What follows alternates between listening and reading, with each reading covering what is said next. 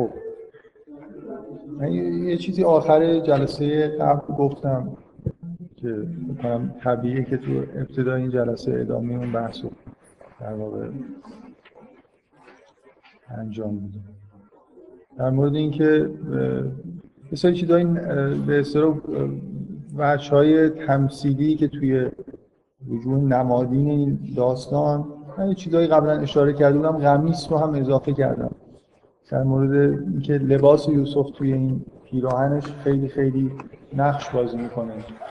به عنوان یه شیء خاص مرتب توی داستان ظاهر میشه. بذارید من اون چیزی که قبلا در واقع در موردش صحبت کردم و یه اشاره خیلی کوتاهی بکنم که مثلا تکرار واژه زعب به معنای گرگ که قبلا من گفتم در, در واقع یه, یه, یه نکته ای که اینجا وجود, وجود داره اینه که واقعا برادرها به طور تمثیلی در واقع نماد گرگهایی هستن که دارن یوسف از پدرش در واقع جدا می‌کنن. همون چیزی که پدرش میترسه. در مورد چاه هم که خیلی یکی دو بار تا حالا توضیح دادم که با حقیقت یوسف یه جور جور در میاد.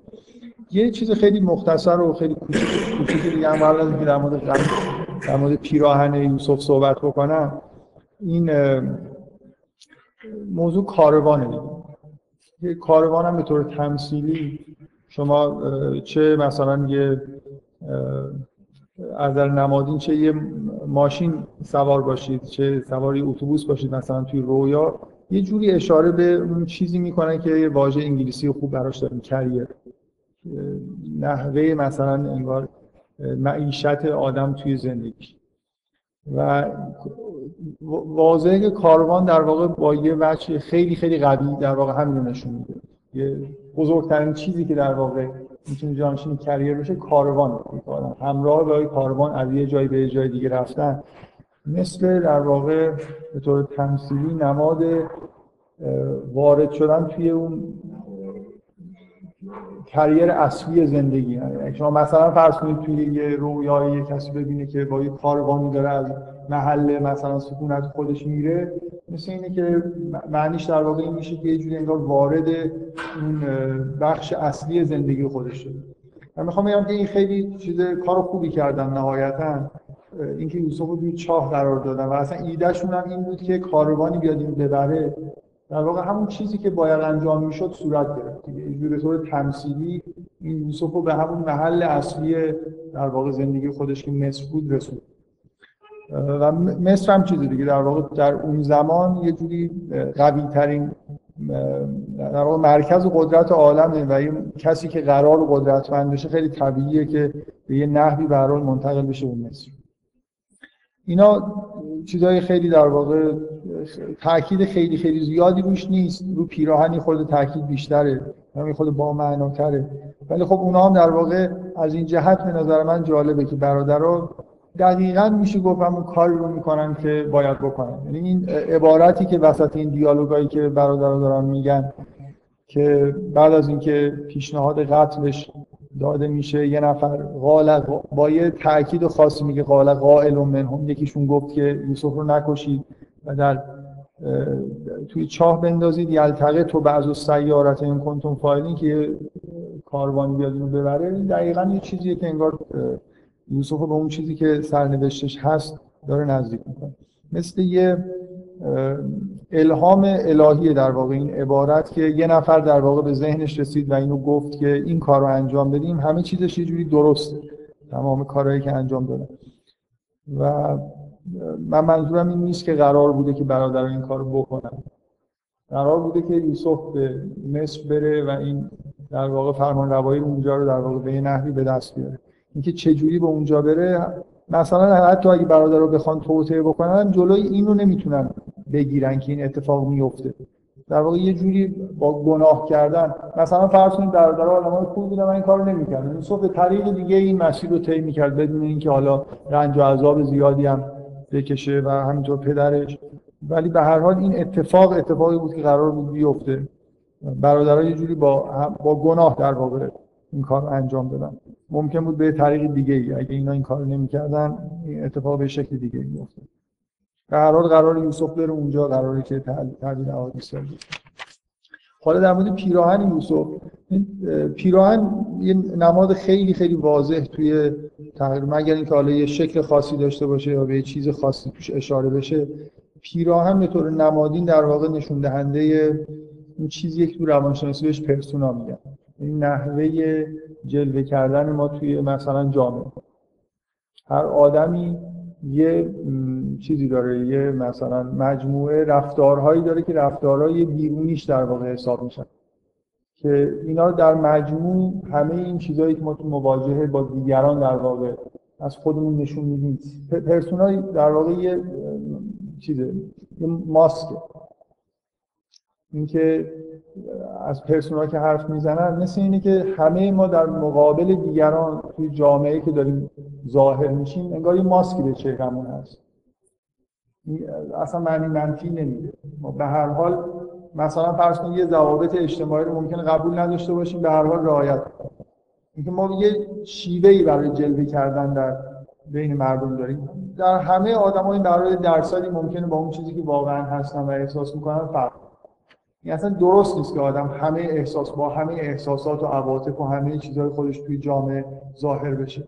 رابطه ما با دیگران خب یه رابطه اون حد عمیق که مثلا در درون خودمون مثلا یه رابطه با خودمون داریم نیست. بنابراین واضحه که هر کسی لازم نیست و درست نیست که همه مثلا ابعاد وجود خودش رو یه دفعه توی جامعه هر چی که دلش می‌خواد اینجوری که واقعا میل داره رفتار بکنه. همیشه قیدهایی هست و ما به هر حال یه جوری در واقع تو این قید و بندا از یه ماسکی استفاده می‌کنیم. این اصلا جنبه منفی نداره. ممکن شما خودتون از اون چیزی که هستید بهتر نشون بدید یا از اون چیزی که هستید بدتر نشون بدید. اصلا خداگاه نیست. یعنی اینجوری نیست که فکر شده باشه. ما عادت می‌کنیم که طبق اتفاقایی که تو زندگی انگار برامون افتاده یه جوری در واقع جلوه می‌کنیم توی جمع. و اینجا این مسئله پیراهن یوسف یه جوری نزدیک به همین معنی نمادین ساده ایه که در واقع اکثرا تو روانشناسی میگن که پیراهن نشانه پرسوناست فقط یه خورده به نظر من چیز داره یه مقدار اینجا موضوع عمیق‌تره. اونم در واقع مسئله ظاهر شدن توی جمع و اجتماع نیست. مسئله ظاهر شدن توی دنیاست هست یعنی یه جوری پیراهن اینجا نماد اون وجهی از یوسفه که تو این دنیا داره ظاهر میشه. در مقابل اون وجهش که غایبه. مثلا به عنوان یه انسانی که به کمال رسیده مثل اینکه جان یوسف پیش خداست. خیلی خیلی بالاتر از این حرفاست. یه جوری داره تو این دنیا حال ظاهر میشه. نحوه ظاهر شدن یوسف تو این دنیا اون چیزی که از یوسف تو این دنیا دیده میشه همه چیز نیست. در باطنش خیلی چیزا ممکنه باشه که ظاهر نمیشه. در واقع پیراهن یوسف نماد برای اون بخشی از در واقع وجود یوسفی که تو این دنیا ظاهر میشه و یه در دسترس قرار می‌گیره.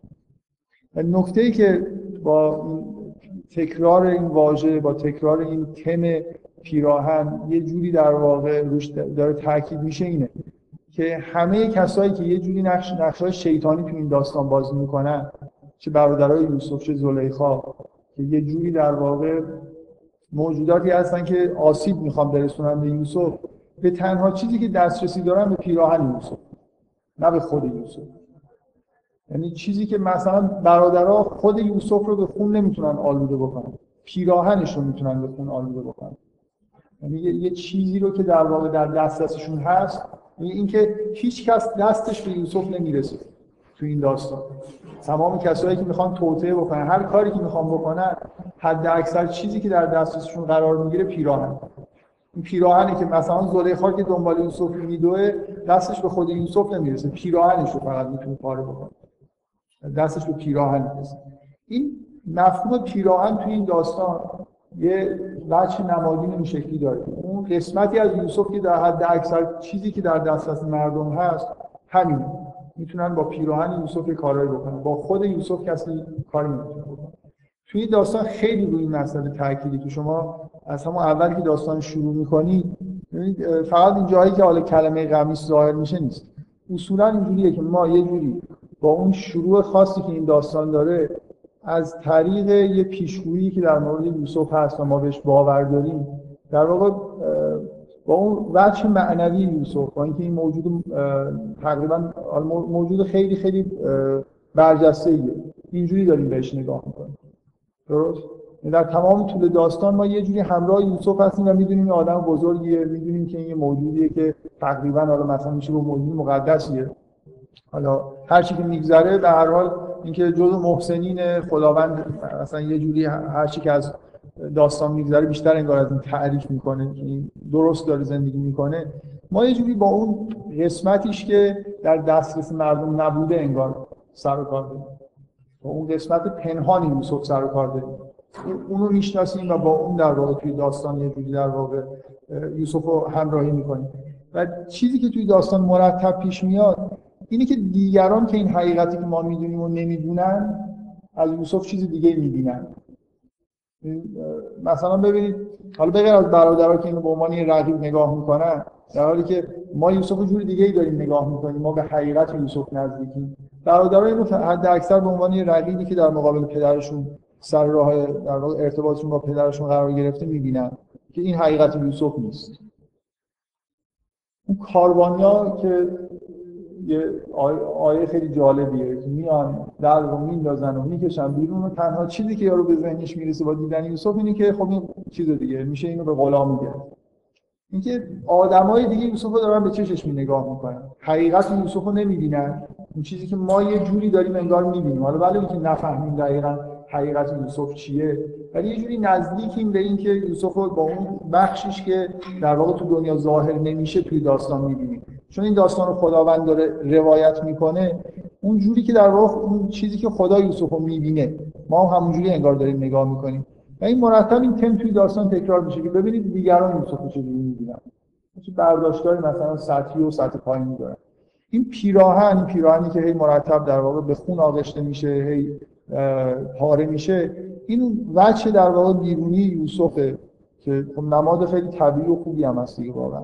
اینکه روش, روش در واقع داره تاکید میشه که ما اینو در واقع این حس در واقع بیشتر ایجاد بشه که شما مرتبا توی داستان مواظب این باشید که ببینید یه دیدگاه های دیگران در مورد یوسف چجوری این چیزیه که در واقع با این پیراهن روش تاکید میشه. حالا یه چیز دیگه هم در مورد این اون آخرش که یوسف پیراهن رو میفرسته حالا من بعدا در مورد اون فکر کنم یه خورده مفصل در صحبت می‌کنم. ولی اینکه پیراهن چرا اینقدر تکرار میشه و چرا اینقدر در واقع من تاکید کردم که بچه نمادین داره در خاطر اینه که در واقع این بخش توی داستان یوسف خیلی خیلی برجسته شده. شما در مورد بقیه پیغمبرها ما خیلی کار نداریم که دیگران پیغمبر رو چجوری می‌بینن. من یه آیه یه بار به عنوان آیه جالب از ادبی گفتم که خطاب به پیغمبره که خداوند پیغمبر میگه که میگه تراهم ینظرون الیک و هم لا یبصرون. در مورد این مثلا کفار و منافقین میگه اینا رو می‌بینیم که بهت نگاه می‌کنن ولی لا یبصرون ولی درکت نمی‌کنن. این دقیقا چیزی که تو این داستان زیاد روش تاکید میشه همینه. این احساس که یوسف یه حقیقت خیلی خیلی بالایی داره و جای خیلی بالاییه. همیشه در واقع یه انگار در محضر خداست و دیگران چیزی که از یوسف می‌فهمن چیزای خیلی سطح پایینی در حد فهم خودشونه. چندین بار این تکرار میشه و این قمیص هم در واقع یه جوری تاکید روی همین بخش در واقع یوسف اونطوری که به نظر مردم می‌رسه نه اونطوری که واقعا هست. اینکه در واقع این قمیص تاکید روی این بخش این جنبه داستانه که متوجه این باشید که خود به این دقت کنید در طول داستان. اینکه دیگران یوسف رو چجوری دارن می‌بینن. خب بذارید من در مورد این چیزهایی که آه. چند تا نکته ادبی می‌خوام بگم بعدم یه بخش جدیدی از داستانی که تا حالا مثلا در مورد چیزی نگفتیم در مورد اون قسمت های قبلی که گفتم یه نکته های ادبی خاصی که وجود داره از نظر مثلا نحوه روایت که به نظر من خب جالبه یه جوری ویژگی ادبی داستان حساب میشه یکی اینکه به این دقت بکنید که سه تا صحنه اول این داستان. صحنه ای که یوسف رویاشو تعریف می‌کنه و تعبیر میشه صحنه ای که برادران نقشه می‌کشن و صحنه ای که برادران میان و از یعقوب می‌خوان که یوسف رو بهشون بده. تا جایی که یوسف رو توی چاه می‌خوان بندازن. سه تا صحنه اول این داستان فقط دیالوگ. این ویژگی خب خیلی عجیبه برای یه داستان. شما در سه, سه تا صحنه تو این داستان ما داریم که حتی یک کلمه شرح صحنه نداره. دیالوگ خالص. همین الان من هنوز چیزم مثلا عصبانی هم از اینکه بعضیا میگن که مثلا زیبایی شناسی قرآن همون چیزیه که قبلا در بین اعراب بوده. حالا اعراب که چی؟ اصلا شما همین الان یه داستان بنویسید. سه تا صحنه اولش دیالوگ باشه. این کاملا یه اثر آوانگارد دیگه. مثلا اگه خوب در بیاری یعنی یه جوری خیلی چیز نباشه عجیب و غریب به نظر نرسه. یعنی با مضمون طوری باشه که اجازه بده که این کار رو انجام بدی خب این اثر خیلی خیلی ادبی مدرن حساب میشه. واقعا فکر می‌کنم. من هیچ مثالی تو ذهنم نیست که یه داستانی سه تا صحنه بدون شهر داشته باشه.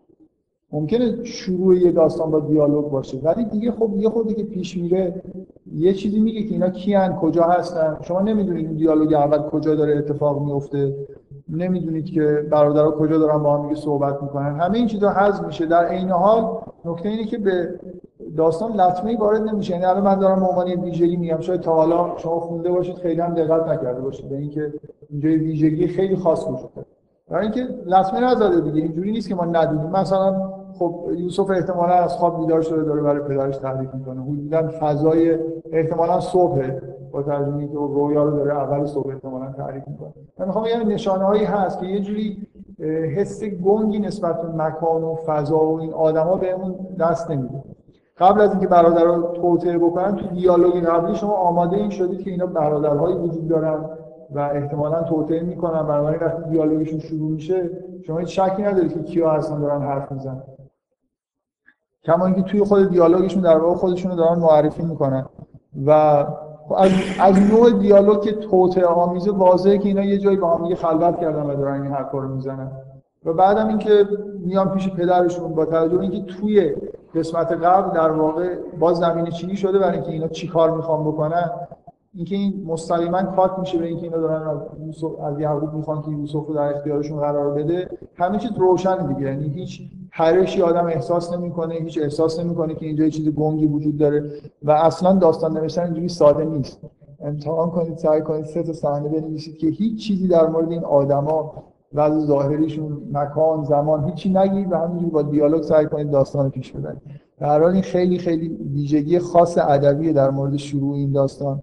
که جا داره. آدم یک صفحه خورده بدون هیچ شرحی در واقع. اون یه دونه میان نویسی هم که میاد شرح صحنه و اینا نیست.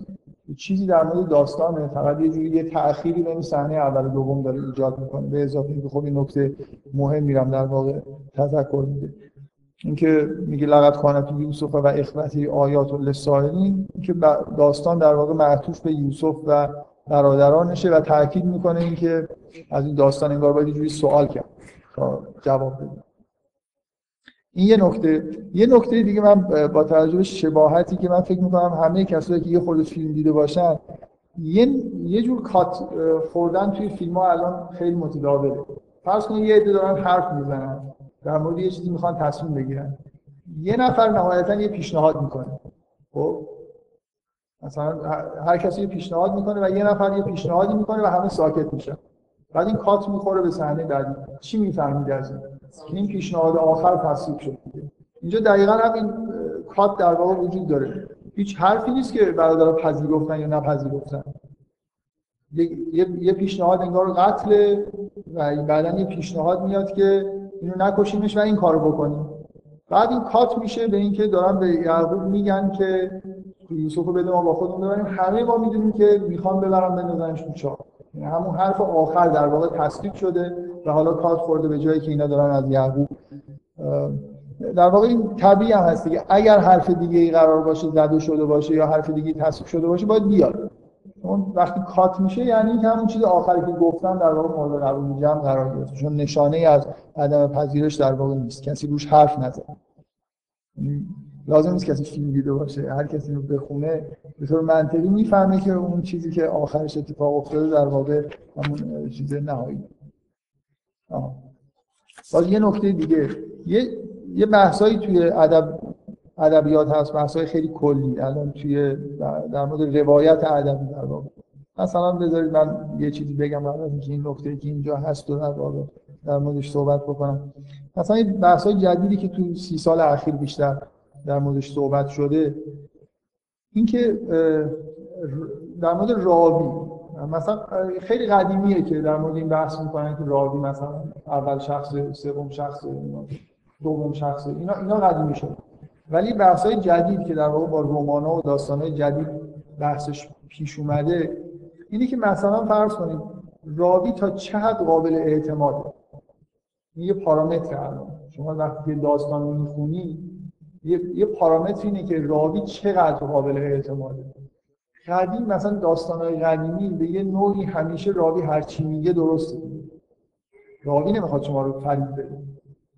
ولی الان داستان جدید اینجوری نیست. شما یه داستان می‌خونید و بعد نصفش رو می‌کنید می‌فهمید یارو اصلا عقب افتاده است. یا یه آدمیه که خیلی چیزا رو نمی‌دونه و چرند پرند داره میگه از خودش می‌سازه. بنابراین یه خورده در واقع مسئله پیچیده تره این خودش یه بحثه که راوی رو چقدر میشه بهش اعتماد کرد. حالا توی یه نکته دیگه من اینو گفتم به عنوان یه بحث جالبی که الان هست و فکر می‌کنم داستان اصولا این خیلی انعطاف پذیر می‌کنه. کار نویسنده رو یه قدرتی بهش میده. اینکه لازم نیست دیگه الان با طب مثلا خواننده میپذیرن که راوی روایت بکنه. که دروغ میگه یا خیلی چیزا رو نمی‌دونه و اشتباه داره می‌کنه یا اصلا فهمش به چیزایی نمی‌رسه اینا کاملا توی ادبیات دیگه دههای اخیر جا افتاده یه بحث دیگه مربوط به اینجا میشه اینه که به اصطلاح مخاطب مخاطب نمونه برای داستان کیه خیلی نکته مهمیه که یه نفر داستان رو داره برای کی می‌نویسه. یعنی بذارید بذارید اینجوری من بهتون بگم که چقدر در واقع حالا یه مسئله خیلی خاص اینه که نویسنده چه توقعی داره از سطح مثلا معلومات خواننده؟ اینکه چه چیزهایی رو خواننده می‌دونه بر اساس اون داره یه اطلاعات جدیدی انتقال پیدا می‌کنه. چقدر نویسنده روی خواننده حساب می‌کنه که این آدمی باشه که ظرافت های ادبی رو می‌فهمه یا نمی‌فهمه؟ شما سطح یه نوشتار ادبی کاملا تغییر می‌کنه. بعضی از نویسنده ها طوری می نویسن که به نظر میاد خیلی از خواننده خودشون انتظار دارن. خیلی آثار حتی گاهی ارجاهایی به آثار ادبی یا هنری دیگه توی اثر وجود داره. اینکه من دارم داستان می نویسم می‌تونم برای عوام بنویسم. یعنی یک کسی که هیچ اطلاعاتی در مورد ادبیات نداره هیچ توقعی ازش ندارم که با دقت خیلی زیاد داستان بخونه.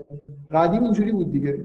شما داستانهای قدیمی رو نگاه کنی مثل فیلم های هندی میمونن فیلم های هندی معمولا شهرت دارن به اینکه هیچ چیزی رو با توضیح کم شما تو این فیلم ها نمی‌بینید. ساده ترین چیز هم تاکید میشه. به قول یه منتقد یه حرف خوبی زده بود که فیلم ساز هندی حساب می‌کنه روی اینکه کسی که اومد اینجا نشسته ممکنه پاشه بره مثلا دستشویی رو برگرد ممکنه پاشه بره مثلا بیرون تخمه بخره بیاد تو سینما. بنابراین برای همچین آدمی داره فیلمو می‌سازه.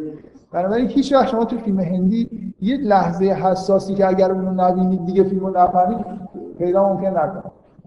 مثلا یه نکته خیلی حساسی وجود داره پنج بار میگه. این به اون میگه اون به این میگه. خلاص یه جوری اگه شما یه لحظه حواستون پرت بوده بالاخره توی صحنه اینو بده. حالا عوضش مثلا شما فرض کنید یه نویسنده هایی که خیلی سخت می نویسن یا فیلم سازهایی که خیلی سخت می سازن مثلا پاراجانو با یه بار دیدن مثلا فرض کنید فیلم رنگ انار من نمی‌دونم چقدر میشه چیز فهمیدن مثلا یا با یه بار خوندن با خوندن بیدقت مثلا یه داستانی مثل خشم و هیاهو یا مثلا آثار حالا دیگه ای که توی این مایه الان خب خیلی چیزا می نویسن که پیچیدگی روایی داره. شخصیت ها گاهی اونقدر تو در تو هستن. یه واقعیت هایی دیر برملا میشه که شما تا وقتی که اون واقعیت رو در واقع ندیده باشی خیلی چیزایی که اول داستان بوده رو خوب نفهمید یه جوری گاهی توی داستان که دارید پیش میرید به جایی می‌رسید احساس می‌کنید باید برگردید از بخونید. برای اینکه تا حالا فکر می‌کردید که اینجوریه ولی حالا ف... مثلا ف... وسط داستان فهمیدید که راهی آدم خلوزیه یا داره دروغ میگه بهتون. بنابراین شک می‌کنید تو همه چیزهایی که تا حالا خوندید یه جوری لازم میشه که برگردید از اول بخونید. من این قبلا صحبت کردم می‌خوام بازم تاکید بکنم که به شدت داستانهای قرآن نوشته میشن برای آدمایی که احتمالا صد بار یا هزار بار این داستانها رو می‌خونن. یعنی روی این حساب میشه. اینکه شما داستان رو اولین یه بار شما داستان یوسف رو بخونید خیلی چیزاشو اصلا متوجه نیستید. لحظه رو درک نمی‌کنید. من می‌خوام باز خیلی فکر اولین جلسه دوم جلسه که یه صحبت هایی بود اصلا یادم نیست توی این جلسات بکنم مربوط به قرآن بود نه من این مثال زدم که در واقع قرآن داره روی این حساب باز می‌کنه که شما بارها می‌خونید کتابی که زیاد خونده میشه و با دقت خونده میشه. اینی که تا حد ممکن هر چقدر دلتون بخواد با ظرافت ممکنه به چیزا اشاره بشه. چیزایی که محال شما دفعه اول درک بکنید. یاد مسئله ظرافت نیست. من این مثالی که زدم می‌خوام تکرار بکنم. شما این تراژیک بودن این جمله‌ای که یعقوب میگه در جواب برادرها وقتی ازش می‌خوان که یوسف رو بفرسته باشون این که میگه قال انی لا یحزننی ان تذهبوا بهی. که میگه من دلم تنگ میشه اینو. میگن که بده اینو ما صبح ببریم اصلی در میگردن در میگردن یه پیکنیک دارن می‌برن صبح.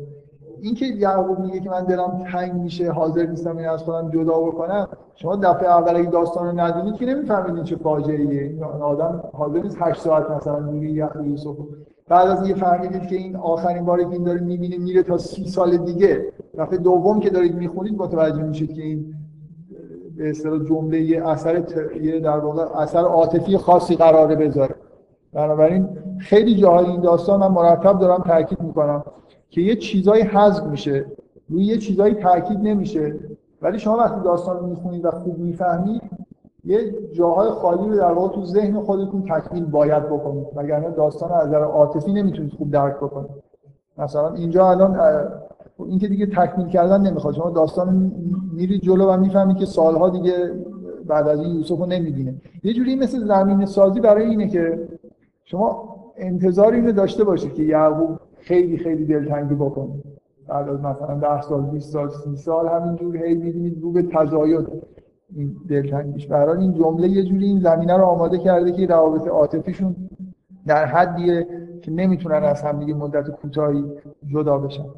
و باز من روی این تاکید می‌کنم که اون برادر کوچیک که به نظر می‌رسه از همه از نظر عاطفی بیشتر درگیره اینجا غایبه. ولی بعدا با چیزایی که داستان اتفاق میفته و جلو میره من بازم باید تاکید بکنم که کسی که اون جلسه اول در جلسه آخر رو قبل نشینده باشه خیلی چیزا رو ممکنه متوجه نشه من چی دارم میگم. باید بدونید داستان در مورد چیه بعدا وارد جزئیاتش بشیم. اصلا برادر تو این قسمت ها غایبه ولی ما می‌دونیم که حضور داره و حضور خیلی پررنگی هم اینجا از نظر عاطفی داره. ولی بهش اشاره نمیشه. اون در واقع قسمت کمرنگ داستانی که قراره که خیلی در موردش فکر نکنیم. مثل اینکه مثل چیزی که قابل فهم نیست. خب اینم یه نکته که روی می‌خوام تاکید بکنم که تا حد ممکن این داستان ها برای کسایی نوشته شدن که تا حد ممکن دقت دارن. زیاد می‌خونن با ظرافت مثلا کافی دارن که بعضی از نکته رو بفهمن. این رعایت این که مثلا فهم عموم چقدر اینا توی داستان قرآن نشد. با یه بار خوندن و بیدقت خوندن مطمئنا کسی چیزی نمی‌فهمه. چیزی نمی‌فهمی که خیلی نکته رو نمی‌فهمه. و بازم اون جمله من می‌خوام اشاره بکنم. چیزهایی که در واقع شما باید در خود، تو ذهن خودتون بسازی اینی که از داستان واضحه که برادر رو دیر میان خونه و اینجا یه چیزی وجود داره دیگه. جو انتظاری وجود داره که بعد از اینکه این جمله از یعقوب شنیدی در واقع این دیر کردن برادران خودش اینجا در عاطفی این صحنه در واقع صحنه قویه و نهایتا ختم میشه به این جمله یه خود عجیبی که یعقوب میگه که میگه پس صبران جمعی و الله المستعان و علامات تصفون دیگه مثل اینکه یه چیزی که خودش می‌فهمه که از عهده خودش دیگه خارجه از چیزی تحمل بکنه. یه چیزی از همینجا انگار دیگه چیز میشه دیگه. دیگه خدا باید یه کاری بکنه من نمی‌دونم دیگه. اتفاق این چیزی که شما دارید توصیف می‌کنید از خدا مثلا باید کمک گرفت برای همچین موردی. اینکه آخرین جمله ای که یعقوب میگه این غیبت یعقوب تو این داستان از دراماتیک نکته مهم حالا من بعدا به یه جایی که می‌رسه خود بیشتر روش تاکید می‌کنم. دیگه شما یعقوب رو نمی‌بینید برادرها رو نمی‌بینید یعقوب غیبتش توی داستان خیلی طولانی میشه. یعنی یه جوری با توجه به این زمین سازی که در مورد عواطف یعقوب شده شما در تمام مدتی که یوسف حالا توی مصر بعدا برادران میان و برادران تا یه جاهایی یعقوب دیگه نیست. و اگه یه نفر از نظر عاطفی با داستان درگیر شده باشه یه نگرانی اینجا وجود داره دیگه. اینکه ما خلاصه یعقوب ببینیم چی شد. با این ات... چیزایی که داره در مورد عواطف خودش مثلا به یوسف میگه این غایب شدنش از داستان اینجوری یه التهابی ایجاد می‌کنه تا اولین جایی که دوباره شما یعقوب تو داستان می‌بینید. که آدم دلش می‌خواد خب این در حاله. مثلا چی گذشته درش تو این سالایی که هیچ ذکری ازش توی داستان نیومد. این باز یه باز یه نکته در مورد ریتم خاصی که یکی از این آیه ها اینجا دارن. اینا دیگه نکته های ریزیه که به نظر من جالب میاد. یه جوری به مفاهیم داستانم ارتباط پیدا می‌کنم این جمله حالت خاصی داره. جمله ای که اولین شرح صحنه ای که دیگه دیالوگ نیست تو این داستان. میگه فلما ما ذهبوا بهی اونگاه که بردندش. و اجمع و یجعلوه فی غیابت الجب و جمع شدن که اینو توی چاه بندازن و اوحینا الیه لتنبئنهم بامرهم هذا و وحی کردیم رو که که برادرات رو به این مسئله آگاه می‌کنی به این موضوع به این کاری که کردن و هم لا یشعرون و اونا نمی‌فهمن. یه،, یه چیزی که اینجا وجود داره ببینید توی ادبیات به طور کلی هر وقتی یه عبارتی یا یه صحنه چیز عجیب و غریب توش اتفاق بیفته از نظر مثلا تکنیکی از نظر ادبی یا از نظر اتفاق خاصی که داره همینجور با بقیه چیزایی که شما انتظار دارید در واقع جور در نمیاد خب داره دقت شما رو جلب می‌کنه. یه جوری در واقع شما مثل اینکه یه نکته اونجا هست. من می‌خوام بگم یه واو اضافه به ظاهرم وجود داره. اینکه شما این جمله رو الان من گفتم بخواید تکرار بکنید چجوری طبیعی آدم بگه؟ که وقتی که بردنش و تصمیم گرفتن توی چاه بندازنش بهش وحی کردیم که اینا رو آگاه می‌کنیم و اینا نمی‌فهمیم. ولی بین این دوتا هم یه واو وجود داره. این جمله این عبارت اینجوریه. میگه وقتی که پس اونگاه که بردندش و جمع شدن که در چاه بیاندازندش و وحی کردیم که تو اینها رو آگاه خواهی کرد و اونها نمی‌فهمند و جا و اباهم اشاه و آمدن میشه پدرشون. همش بینشون واب میدن. یه جا این واب کاملا اضافه است. یعنی ما انتظار داریم که اینجوری باشه که اینا وقتی که بردن وقتی شما میگید که وقتی که بردن و این کار رو کردن و جواب این باید بیاد ما وحی کردیم که اینجوری. دیگه اینجا و ما وحی کردیم مثل اینکه حالا همین جوابش نیومده. بازی واو دیگه خورد بازی واو دیگه خورد. و هیچ وقت دیگه جوابی نمیاد. چرا این واو اینجا؟ من می‌خوام بگم وجود واو حرف رفت بین همه این جمله ها یه جوری در واقع یه چیز یه نکته یه مقدار غیر عادی ادبی که وقتی آدم می‌خونه در واقع یه نکته اینجا وجود داره که اینجوری داره نقل میشه. اونم اینه که به شدت این عبارت ریتمش تنده. و همین وجود این حرفای رفت حرف رفت جز چیزاییه که ریتم رو تند می‌کنه. یعنی شما خود به خود اجازه متن به خودتون نمی‌دید. وقتی که واو هست فکر می‌کنید خب ادامه داره دیگه. یعنی من می‌خونم میگم وقتی که رفتن و خواستم بندازن و بهش وحی شد و و می‌بینید که صحنه تموم شد و هیچ چیزی که شما می‌خواید انگار اتفاق نیفتاد. یعنی یه چرا اینجوریه؟ برای خاطر اینکه این صحنه خود زیادی زشته دیگه. مثل اینکه زود قرار ازش رد بشه. قرار نیست خیلی وارد جزئیات بشیم خیلی مکس بکنیم روی این صحنه افتضاحی که اینا دارن در واقع انجام میدن با ریتم خیلی خیلی تند. یه جوری که در واقع شما روش هیچ مکسی نمی کنید گزارش داده میشه. واو وسط باعث میشه که شما قبل از اینکه در واقع این تصویر انگار تموم بشه که اینا رفتن و دارن تو چاه میندازن این وصل میشه به اینکه به یوسف داره که تو اینا رو آگاه می‌کنه چون آدم به طور طبیعی وقتی که یه حرف رفت وجود داره جمله ها رو پیاپی می‌خونه این استفاده از حرف ربط مثلا تو شاهنامه فردوسی یه جاهای فوق العاده جالب. اینکه چجوری با آوردن حرف رفت اول مصرع ها ریتم رو تند می‌کنه. با اینکه تمام شاهنامه به یه وزن گفته شده ولی شما شاهنامه رو بخونید به وضوح یه جاهای ریتم تند میشه یه جایی کند میشه. مثلا اینکه از کارهایی که فردوسی می‌کنه فردوسی اصلا واقعا از نظر این چیزا دیگه از نظر استادی توی کار خودش به یه حد بکنم دیگه بالاترین حد ممکن رسیده. اکثر این آدمایی که خیلی به ادبیات به طور تکنیکی نگاه می‌کنن فردوسی رو بزرگترین شاعر ایران می‌دونن. نه مثلا حافظ رو.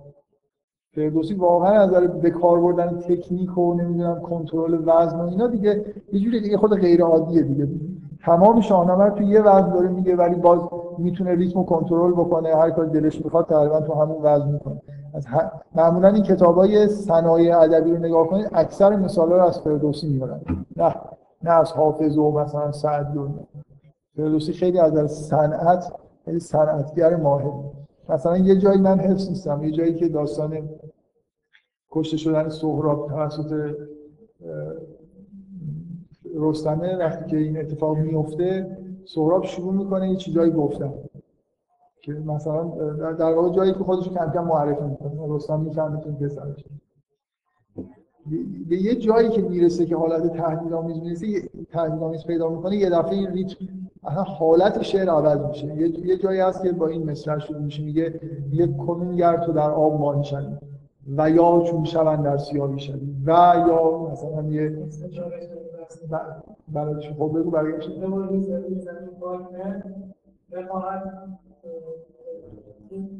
من بخواهد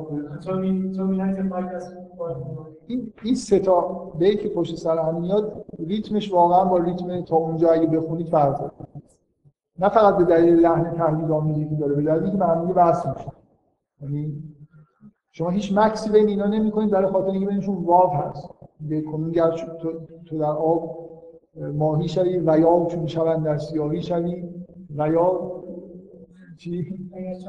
وگر چون ستاره شوی بر وگر وگر چون ستاره شوی در سپه در حال این این واو اضافه ای که اینجا هست که انتظارش آدم نداره یه جوری ریتم این جمله رو در واقع تندتر از اون می‌کنه که شما به طور معمول اگه این واو نباشه می‌خونید و یه جوری باعث میشه که شما روی اون عبارتی که یوسف دارن میندازن توی چاپ مکس نمی‌کنه فکر می‌کنم این کاملا چیزی خوبه که اینجا انگار مکسی اتفاق نیفته. خیلی و با تا جایی که میان پیش پدرشون و وجا و اباهم اشان یبکون و دیالوگا دوباره شروع میشه این قطعه در واقع با سرعت خیلی زیاد توی داستان میاد. کار خودشون رو می‌کنن و برمیگردن. یعنی حالت اینجوری داره. مثل اینکه خیلی به سرعت داره اتفاق میفته می‌برن این زوم می‌دادن تو چرا چرا خوبه که راجع به این موضوع فکر نکنن بله. چرا خوبه که راجع به این که چهار فکر نکنن نه من نمی‌خوام بگم آدم خیلی جزئیاتش یه خود چیز دیگه. صحنه زننده ایه مثل اینه که قرار نیست که وارد جزئیات بشیم. حالا یوسف مثلا چی گفت؟ اونا چی گفتن؟ من می‌خوام بگم در حد اقل ممکن این داره توی داستان روایت میشه این صحنه صحنه خیلی مهمیه. صحنه خیلی شنیعیه. که یوسف مثلا ممکنه آره یه حالت خاصی بهش دست داد خیلی ممکنه بشه از نظر عاطفی اینجا مثلا تشریح کرد که چقدر صحنه بدی بوده. قرار نیست خیلی روی این تاکید بشه دیگه. من احساسم اینه که با سرعت زیاد انگار از این کاری که اینا دارن می‌کنن رد بشه جزئیاتش چیه که قرار نیست خیلی واردش بشیم نمی‌دونم. هیچ جزئیات توی قرآن نیومده. و ریتمش هم میگم. ریتم خیلی خیلی سریع. همین جمله های کوتاه داره و همشون هم با حرف رفت هم دیگه ارتباط پیدا یه همچین احساس ایجاد می‌کنه این عبارتی که گفته که این زمان خیلی مهمه. که شما بگید زمانی که اینجوری بعد نگید چی بعدشون نه این اینکه قید رو بیاری میگه زمانی که این اتفاق افتاد بعد ادامهش ندید این این احساس رو ایجاد نمی‌کنه که این انگار ما خودمون باید به این زمان فکر کنیم.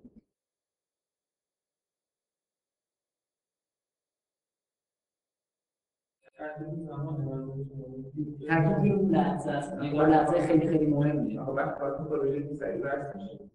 لحظه خیلی خیلی مهم بذار بذار من اینجوری بگم. من, من احساس کاملا چیزا اینا من, من چیزی که دارم به عنوان نکته ادبی میگم یه باب خاص وجود داره. که خوبش فکر من چیزی که میگم و نمی‌خوام به عنوان یه برداشت شرط ممکنه حس خاص من ببین چیزی که اینجا وجود داره اینه به نظر من. من احساس می‌کنم. اینکه خب یوسف اصلا یه جوری بیش از هر چیزی غافلگیر میشه تو این صحنه. مثلا انتظاری همچین چیزی رو نداره. برادرش دوست داره همه چیز ظاهرا در ظاهر خوبه دیگه. یوسف هم اصلا موجودی نیست که مثلا بفهمه که اینا مثلا ممکنه بخوان همچین بلایی سرش بیارن. تصورش هم تو ذهن یوسف نیست. نکته خاص اینجا اینه که یوسف کاملا به عنوان یک موجود حالا هر چقدر می‌خواد آدم موجود خوبی باشه ولی ممکنه آسیب بپذیره. از این اتفاق وحشتناکی داره براش میفته کینه برادرها رو ممکنه به دل خودش بگیره. خب؟ اینکه دل در واقع اتفاقی که اینجا میفته چرا به یوسف وحی میشه توی چاه یعنی که اینجوری نشه دیگه. بلافاصله انگار این تاثیر کار برادرها توی قلب یوسف داره پاک میشه. که اتفاق خیلی عظیمی میفته براش. حالا به صورت بعد حالا با فرشته بدون فرشته یه چیزی بهش وحی میشه. اونم اینه که اینا یه چیزی رو نمی‌فهمن. دارن این کار می‌کنن. تو یه روزی به اینا میگی مثل اینکه ازش داره دلجویی میشه. اینکه بین این دوتا در واقع وجود واو بین این دوتا صحنه است دیگه. اینکه یه جوری انگار بلافاصله خدا نخواد حتی یه لحظه هم یوسف یه جوری بدی انگار به دلش بنشینه. بلافاصله این وحی اومده و یه جوری در واقع یوسف از اینکه نسبت برادرش فکر بدی بکنه نگه داشته. که بهش اطمینان داده که تو یه روزی به اینا میگی و اینا نمی‌فهمن دارن چی کار می‌کنن. مثلا یه جوری یوسف حفظ شد. این که این اتفاق خیلی بلافاصله افتاده. که تا اینکه اونا این کار می‌کنن بلافاصله این وحی انگار اتفاق افتاده. این کلا ریتم سریعه و اینا رو خیلی به هم میچسبونه. من حالا نمی‌دونم. ممکنه هر کسی یه حسی داشته باشه. فقط من دارم تاکید می‌کنم که اینجا یه باب اضافه هست که خوب آدم بشه مثلا می‌تونه اون زمانی که نیاره. ولی میگه مثلا زمانی که بعد یه صحنه رو توصیف می‌کنه. بعد در مورد اینکه می‌خواد از چه نتیجه بگیره در مورد اون صحنه بعد یه دیالوگی بگه دیگه در مورد اون زمان. خب. ولی این کار نمی‌کنه. آره. مثلا ما انتظار داریم که خب مثلا فلان ما زهور بهی اونگاه که بردندش و این کار رو کردن. حالا یه چیزی گفت حتی بعدش نه که شما اینو واقعا به هم میمند به آخر آخرش می‌تونه یه چیز بگه. آره بعد از چهار تا چیز ولی نمیگه. این احساس رو ایجاد نمی‌کنه. مثلا این احساس ایجاد می‌کنه که انگار ما بقیه‌اش رو باید چیز کنیم. انگار مثلا این صحنه مهمیه و می‌خواد روش تاکید کنه. روی صحنه تاکید هست ولی بدون جزئیات. یعنی این صحنه اصلا اینجوری صحنه برای اینکه برنامه‌اش فلاش بک می‌خوره دیگه. این لحظه خاص این داستان. مهمترین لحظه این داستان که اصلا به اصطلاح گره داستان داره اینجا به وجود میاد. در عدد خب؟ ولی تاکید کردن و مهم دونستن یه چیزی. مثلا شما یه صحنه قتل رو ممکنه خیلی مهم باشه ولی نشون ندید. یه جور خاصی نشون بدید که خیلی مثلا یه چیز شنیه مردم نبینن. میفهم منظورم چیه؟ یه جوری من نمیگم که این اتفاق مهمی نیست این مهمترین اتفاق این قصه است. منتها وارد جزئیات نمیشه از روش می‌خواد رد بشه. یه جوری فقط میگه که بردن و این کارو کردن و بعدم اینجوری شد و شد اومدن پیش پدرش با سرعت خیلی زیاد این داره روایت میشه. کوتاه بودن جمله ها و حرف ربطی که بینشون هست من دارم از نظر ریتم میگم. شما یه چیز دیگه ای دارید اینکه یه چیزی در واقع یه فلما اومده و بعد چیزی در جوابش نیست. اینکه شاید مثلا یه جوری تخیل برای آدم ایجاد می‌کنه. که آدم بشینه به یه چیزی فکر بکنه. من نمیگم نباید به این صحنه فکر کرد. من فکر کنم قبلا این مثال توی کلاس به مناسبتی گفتم. در مورد یه صحنه از فیلم ام که یه دختر بچه رو یه نفر میخوشه نگفتم.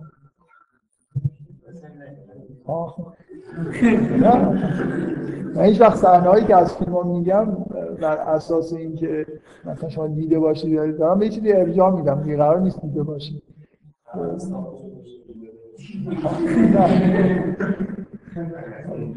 اونجوری هم میشه مثال زد. فرض کنید که یه چیزی میشه. نه من در مورد خود این کارگردان این فیلم این فیلم خیلی قدیمیه مال 1930 مال فریتزلان توی مصاحبه ای در مورد اینکه چرا این صحنه رو نشون داده یه حرف خیلی جالبی زد. من مطمئنم اینو تعریف کردم. یعنی مثال خیلی خوبیه برای موردی که قبلا در تمام جلسه که در داستان یوسف صحبت کردم اینکه بعضی چیزا کم رنگ باشن یا پر رنگ باشن خب این مثال مثال خیلی جالبی ازش میپرد صحنه که توی فیلم هست اینه که این مردی که دختر دختر بچه ها رو می‌کشه و بعض فجی هم می‌کشه و از اول فیلم هم ماه مرتب شنیدیم که خیلی بعض جنایت های فجی ما می‌بینیم که برای دختر بادکنک می‌خره و می‌بره توی پارکی و می‌بینیم که میرن پشت یه مثلا شمشادایی فکر می‌کنم جایی که دیگه دیده نمیشه. یه مدتی میگذره می‌بینیم که بادکنک از پشت شمشادا میاد بیرون از دست دختر رها میشه و میره میچسبه به میره هوا میچسبه به سیمای برق. اونجا هستن. یه مدت مکس می‌کنه و یه دفعه با سرعت خیلی زیاد رها میشه و میره به آسمون این به معنای اینکه این دختر مثلا مرد. همه همین می‌فهمن. از فریسلانگ می‌پرسن که چرا اینجوری نشون دادی؟ و من به نظرم رسید که با توجه به تاکید زیادی که روی شنی بودن این قتل شده اگه قتلی که خیلی خیلی شنی باشه رو نشون بدم از نظر خودم خیلی شنیه مردم به دو دسته تقسیم میشن. اونایی که اصلا نمی‌تونن تحمل بکنن دیدن همچین صحنه رو و اونایی که می‌بینن و میگن این خیلی هم من ترجیح دادم که هیچی نگم هیچی نشون ندم و اینو به تخیل آدما واگذار بکنم که چقدر هر کی هر چقدر که تحمل داره چیزی شنی در نظر خودش. اینکه یه همچین حالتی اینکه اینجا اتفاق خیلی شنی داره میفته لازم نیست که حالا ما با جزئیات مثلا شاید واقعا قابل درک نباشه که یوسف تو این لحظات چه حسی داشته اونا داشتن چیکار می‌کردن. مثل گرگ افتادن مثلا به جونش لباسش از تنش در آوردن حالا هر کاری می‌کردن و سریع بودن اشاره معنیش نیست که اینجا اتفاق مهمی نمیفته و قرار نیست که ما بهش فکر بکنیم. یه جوری در واقع قراره که وارد جزئیات داستان قراره وارد جزئیاتش نشه. خوب نیست که وارد جزئیاتش بشه با سرعت زیاد فقط. من احساسم اینه که با هر چه سریعتر داره از روی این ماجرا میگذره و اتفاق هم میفته که وحی میشه و اینا برمیگردن پیش پدرشون دیالوگا دوباره شروع میشه. در این من در مورد این واب می‌خواستم نظرتون جلب کنم که غیر عادیه و هر چیز غیر عادی توی عبارت ادب توی اثر هنری نه فقط ادبیات. که نظر آدم جلب بکنه اونجا جایی که آدم بده خود مکس بکنه و ببینه که این چرا اینطوری شد. جایی که خیلی سلیس یه چیزی داره روایت میشه خب همون روایت داره یه چیزایی میگه دیگه. همونا رو کافی بفهمیم چی داره میگه. ولی وقتی که یه جایی از نظر مثلا عبارت بندی یه اتفاق خاص میفته اونجا جاییه که اتفاقا ممکنه مثل همون انحراف از گرامر اگه یه جایی انحراف از گرامر توی اثر مثلا ادبی مثلا تو قرآن حالا جای دیگه که خیلی اینجوری نیست می‌بینید حتما اونجا جاییه که باید خود مکس بکنید ببینید یه, یه نکته اونجا هست که ارزش اینو انگار داشته که یه چیز گرامری مثلا از بین بره. اینجا به هر حال یه نکته غیر عادی اینجا هست. باز دوباره شبیه همین ریتم با سر... که در واقع با التحاب بیشتر توش هست. که این عبارتی که کاروان میاد و یوسف رو در میارن از توی چاه. با جمله های کوچیکن که به هم دیگه همشون در واقع جوری وصلن. و جا از سیارتون. کاروانی آمد فرسال وارد هم وارد خودشون رو فرستادن. فعدلا دل و دل به خودشون انداخت. قال یا بش را آزاقون بیشتر از هر چیزی روی این داره تاکید میشه که این یک لحظه هم انگار یارو فکر نکرد این این آدمه. این این که مثلا یه طلا جواهر پیدا کرده باشه شیء دیگه. این همینجوری شخصش رو انداخت در آورد گفت که یا بش را هازا غلام. پیدا و اثر رو بزاعت این فقط به عنوان بزاعت به عنوان یک کالا اینو پنهانش کردن. والله علیمون به همین ریتم خاصی داره این جمله. که جمله های کوتاه کوتاه هستن که می‌رسه به اینجا که قاله یا بشرا و من قبلا تو اون جلسه اول گفتم که اینکه اول از دیدن یوسف اینقدر خوشحالم. به نظرشون میاد چیز خیلی خیلی خوبی پیدا کردن و بعدا به قیمت خیلی خیلی ناچیز میفروشن این اشاره به وضع یوسف از نظر این جریان این سفر یعنی اینکه دور شدن از پدرش به یه وضعی در واقع میرسونه که این آدمایی که اول با شادی هرچی تمامتر یه کالا پیدا کرده بودن هرچی سریعتر می‌خوان از دستش یه جوری راحت بشن زودتر بفروشن ولی به قیمت کم. به نظر میاد مثلا یوسف در حال مردن یعنی یه جوری امیدی زیاد امید زیادی به زندگیش نداره. با اینکه خب خیلی بچه از چهرش زیبا بوده ولی یه در واقع یه مثل چیزه مثل اشاره کردنی که شما باید فکر بکنید چی شد که اینا اینو به به یه مبلغ خیلی خیلی ناشید فروختن اتفاق اینجا افتاده. دیگه بعدا توی داستان روشن میشه که آره اتفاق برای یوسف و برادرش در واقع اتفاق خیلی بدی افتاده. فشار خیلی خیلی زیادی در واقع تحمل کردن طوری که خیلی به نظر من اینجا واقعا اشاره به اینه که در حتی به ادامه زندگی یوسف شاید خیلی امید نداشتن. مثلا غذا نمیخورده خیلی ضعیف شده بود حالا تمام 24 ساعت گریه می‌کرد و و اتفاق ممکنه مثلا حتی دلشون هم به رحم اومده. خلاصه یکی پرسیده که تو مال کجایی؟ پدر مادر کی هستن؟ ما ببریم پیش اونا تو رو. ولی یوسف قرار نیست دیگه حرفی بزنه. با توجه اون که بهش شده می‌دونه که نباید برگرده. بنابراین دیگه یکی یه نفر همش گریه می‌کنه و غذا مثلا نخوره و هیچ حرفی هم نزنه دیگه خب اینو زود فروختنش که از دستش راحت میشه. من به یه چیزی اشاره بکنم. توی تورات یه داستانی هست. اینجا یه در مورد اینکه برادر یوسف برمیگردن سر چاه و اونا در واقع هستن که یوسف رو میفروشن. و یه عده از اسلامی هم با استناد به تورات این رو متاسفانه به اون معنی می‌گیرن که فائل و شراحو به سمن بخصن در آهن و معدوده برادرای یوسف خیلی با, با قرآن که از قرآن اصلا بر نمیاد هیچ کسی از قرآن اینو نمی‌فهمه و استناد کردن به تورات در مورد این داستان هم به نظر من واقعا کار جالبی نیست. توی تورات اینجوریه که برادرها بعد از مدت میان و اصلا فکر کنم یکیشون میگه که چرا دارین همینجوری می‌ذاریم کاروان ببره بریم. می‌گیرن کاروان اونجا وایستاده میرن میگن این مال برده ماست و میفروشنش. هم یه چیزی که خیلی هم جالب نیست. به هر بگم که یعنی توی بعضی از تفسیرها این ماجرا نقل شده و این آیه هم اینجوری خوندن که فاعلش در واقع برمیگرده به برادران خیلی عجیبه.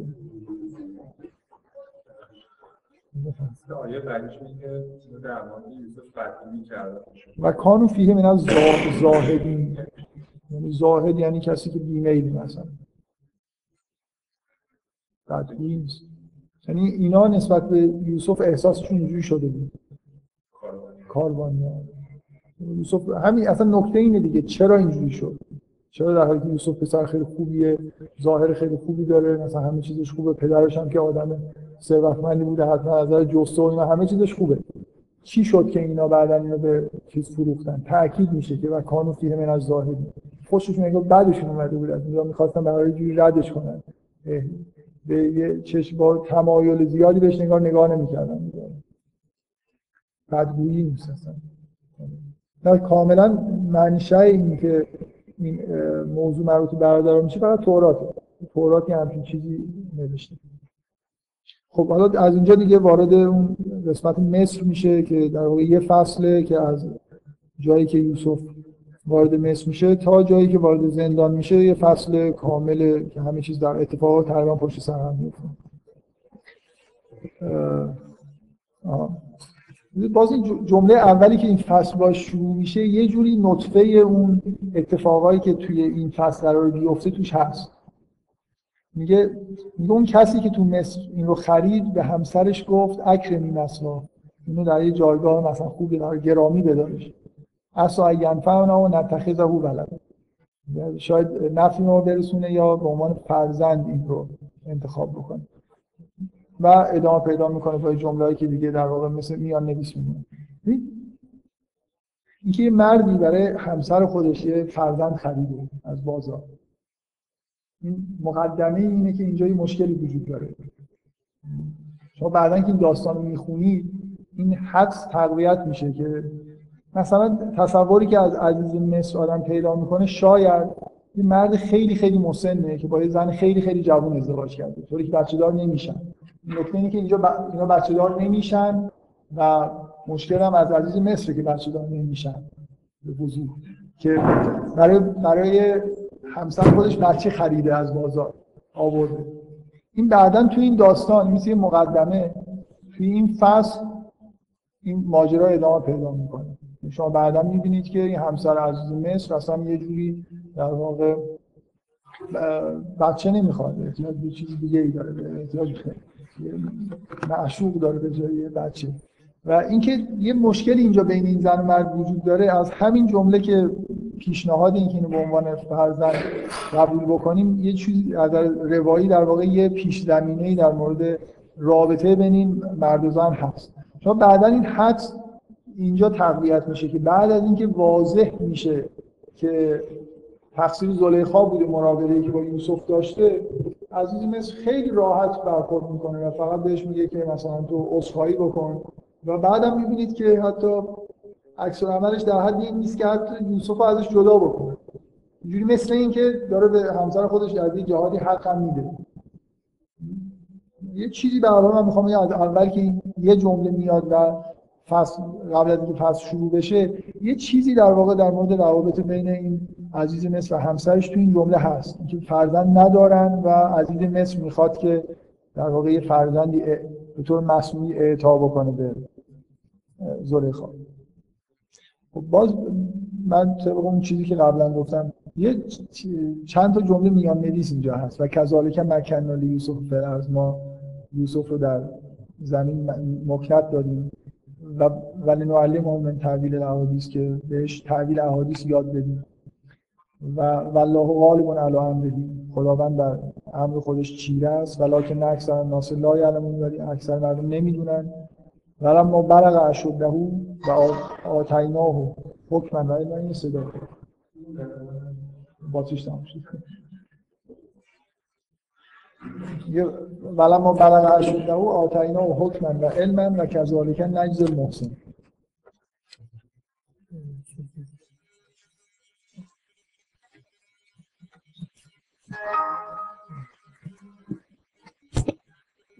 این لاگاف کرده خب. باز باز مثل اون دفعه قبلی که من, من نمی‌خوام بگم هر جایی میان نویس بیاد یعنی اینکه مثلا حتما برای کنترل ریتم حتما معنی گذر زمان میده ولی خب در حال این یه چیزیه که میشه ازش استفاده کرد. دقیقا اینجا اینجوری هست. یعنی شما این میان نویس جایی داری وقتی یوسف یوسف هنوز بچه هست از بازار می‌خرن و میاد این جمله گفته میشه کاملا از اینجا که این دو سه جمله رو شما میشنوید تا صحنه بعدی حداقل چندین سال گذشته. یوسف بزرگ شده. یوسف بچه نیست. شما از همین حتی این جمله که میگه ولم ما بلغ شد او اشاره می‌کنه به اینکه به بلوغ رسید به مثلا حداقل دیگه الان توی صحنه بعدی به نظر می‌رسه در 18 سال دیگه لااقل سن داره در حالی که قبلا بچه بود.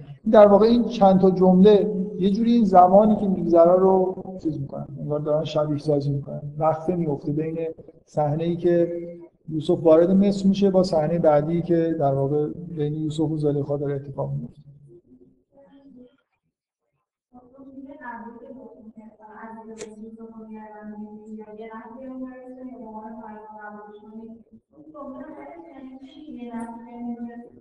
اصلا ینفعنا مثلا در آره دیگه یعنی مثل خدمتکار دیگه یه خدمتکاری که بنا ببینید از مونس اصلا خوشش اومده. احساس می‌کنه که این مثلا موجود خاصی یه جوری یه جوری قلبش مثلا در این قرار گرفته. خداوند همینو داره میگه. بردن. خدا به این دیگه این جزء چیزاست دیگه. خدا به راحتی می‌تونه محبت یک کسی رو تو قلب یه نفر دیگه قرار بده. اینکه این اصلا از این خوشش اومده. احساس می‌کنه که این موجود مفیدیه. مثلا ممکنه دانشمند بشه ممکنه آدم خیلی قدرتمندی بشه کار ازش زیاد در بیاد. بنابراین یه جوری احساس می‌کنه که این نفعی بهشون میرسونه و اونقدر هم جالب به نظرش می‌رسه که حتی میشه به عنوان فرزندی رو قبولش کرد من توضیح خیلی خاصی ندارم در مورد اینکه یعنی فهمه یعنی چی. خب. حالا وارد داستان چیز میشیم دیگه. بذار من روی این نکته تاکید بکنم. قبل از وارد داستان یوسف زلیخا بشیم داستان یوسف زلیخا تو این داستان یوسف تو قرآن خیلی حجم زیادی رو اشغال نکرد. ولی ادبیات ما همش متمرکز روی داستان یوسف چرا اینجوری؟ من واقعا دارم این سوال می‌کنم. چرا اینقدر توی ادبیات ما بذار من روی این تاکید بکنم که خود این داستان تکلیف خودش رو از اول با اون جمله روشن کرده. ان ان فی یوسف و اخوته آیات للسائل داستان توی قرآن داستان یوسف و برادراشه. نه داستان یوسف و زلیخا نه داستان یعقوب. یه نویسنده ای هست من اسمش نمی‌دونم. قبلا به هیچ کتابی اشاره کردم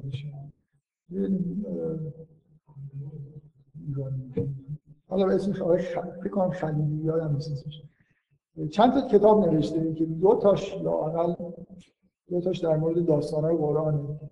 یکیش در مورد حضرت مریم. اسمش هست مریم مادر کرد خیلی خوب نوشته واقعا.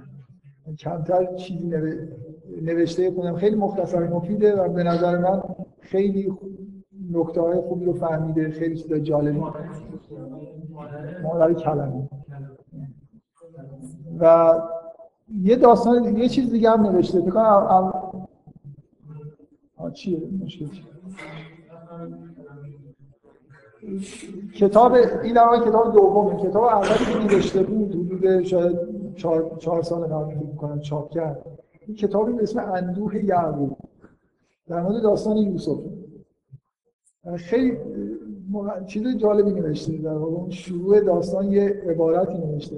نوشته نوشته رفتم داستان یوسف رو بگم ولی داستان یعقوب از کار اسم کتاب رو هم نوشته اندوه یعقوب.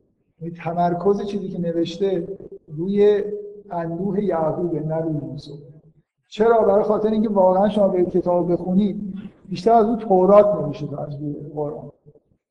داستان یوسف اون طوری که توی تورات اومده بیشتر بهش نگاه کرد.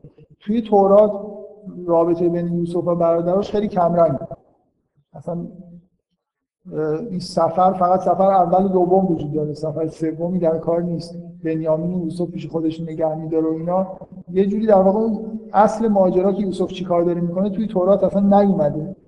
و فکر می‌کنم کسی تورات ملاک قرار بده شخصیت بارزی که خیلی از نظر عاطفی جلب توجه می‌کنه بیشتر واقعا یعقوب تا یوسف و برادرش. اینکه من می‌خوام روی این تاکید بکنم که توی قرآن داستان نه داستان یعقوبه. یعقوب کاملا این شخصیت مثبت حاشیه‌ایه توی داستان. خیلی کمک می‌کنه برای اینکه در واقع من باز اون جلسه قبل اینو گفتم که شما اندوه یعقوب چیزیه که برای انسان ها به نظر میاد قابل درکه.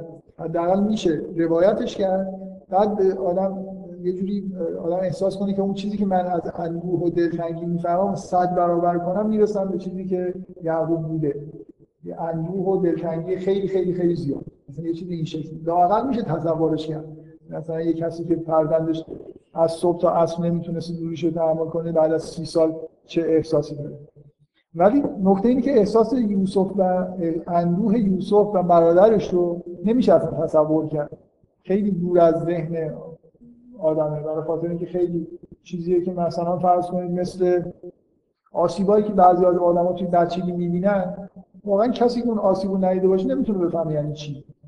چیزی نیست که با فکر کردن و تصور کردن اینا خود جور در بیاد من احساسم اینه که توی قرآن از یعقوب خیلی اینجوری داره استفاده میشه از اندوه ذکر اندوه یعقوب که بعدا در واقع شما در مقابل این قرار بگیرید که یه چیزی هست که خیلی خیلی از این تازه بیشتر.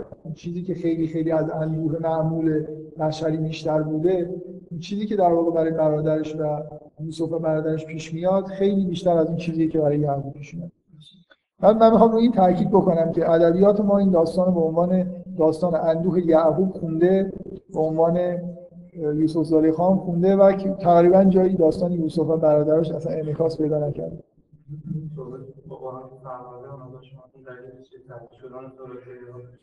تحریف شدن تورات بعدا نوشتن دیگه. حالا میگه روایت صحیحی شاید وجود داشته. سینه به سینه نقل شده و بعدا نوشته شده. مثل تاریخ میمونه. تاریخ. نه. نه نه, نه اصلا تفاوت های اساسی گاهی میگه ببین تورات چجوری نوشته شده؟ قرنها بعد از اینکه همین پیامبران بنی اسرائیل اومدن و رفتن یه عده‌ای نوشتن دیگه. داستانهایی که سینه به سینه نقل شده بود رو نوشتن. خیلیش داشت درسته خیلیش داشت ممکن ناقص باشه غلط باشه. من فکر می‌کنم علت تفاوت مثلا داستان یوسف با توی تورات و قرآن اینه که اون یه بخشایش تو اونجا نیست اصلا.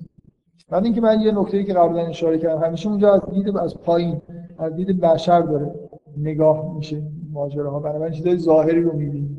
در که تو قرآن همش تاکید روی یه لحظه‌هایی که اصلا هیچکی نیست. راوی وجود نداره. خیلی همینجا تو این داستان پیش برید خیلی جا همینطور صحنه هایی هست که راوی توش نیست که بخواد اینو روایت کرده باشه ولی روایت میشه. من برای می‌خواستم روی این. حالا بریم سراغ این که واقعا چرا اینقدر با اینکه من تکلیف خودم رو روشن بکنم. اینجا اصلا این ماجرای یوسف و زلیخا این ماجرای عاشقانه مثبت نیست. این کثیف ترین وجه مثلا رابطه ای که میشه اسمش ممکنه یه رابطه عاشقانه بذاره اینجا رو روایت بشه تقاضای شهوانی یه مادری از فرزند خانه دیگه از این بدتر نمیشه. یعنی توی قرآن این قطعه یه قطعه که نشون میده که چقدر این چیزا می‌تونه در واقع به فضاحت کشیده بشه. اصلا چیز مثبتی تو این داستان یوسف زلیخا هیچ چیز مثبتی تو قرآن نیست. به غیر از اینکه آخرش زلیخا بعد از مثلا سالها که یوسف رو زندان نگه میدارن این نکته مثبتی که خلاصه اعتراف می‌کنه اینکه این کار رو کرده بوده هیچ چیز دیگه ای که جنبه اونم مثبت که نیست که حالا آدم واقعا بیشتر عصبانی میشه که با چه روی این حرف داره می‌زنه. هیچ چیزی توی قرآن نیست که ذره ای بخواد مثلا اینجا زلیخا رو شخصیت مثبتی نشون بده یا اینجا مثلا این رابطه رو شبیه بکنه به رابطه عاشقانه مثبت. خب شما سوال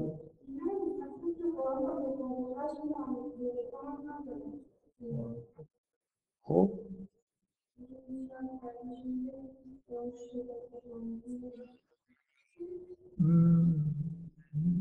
خیلی چهره زلیخا فاجعه است.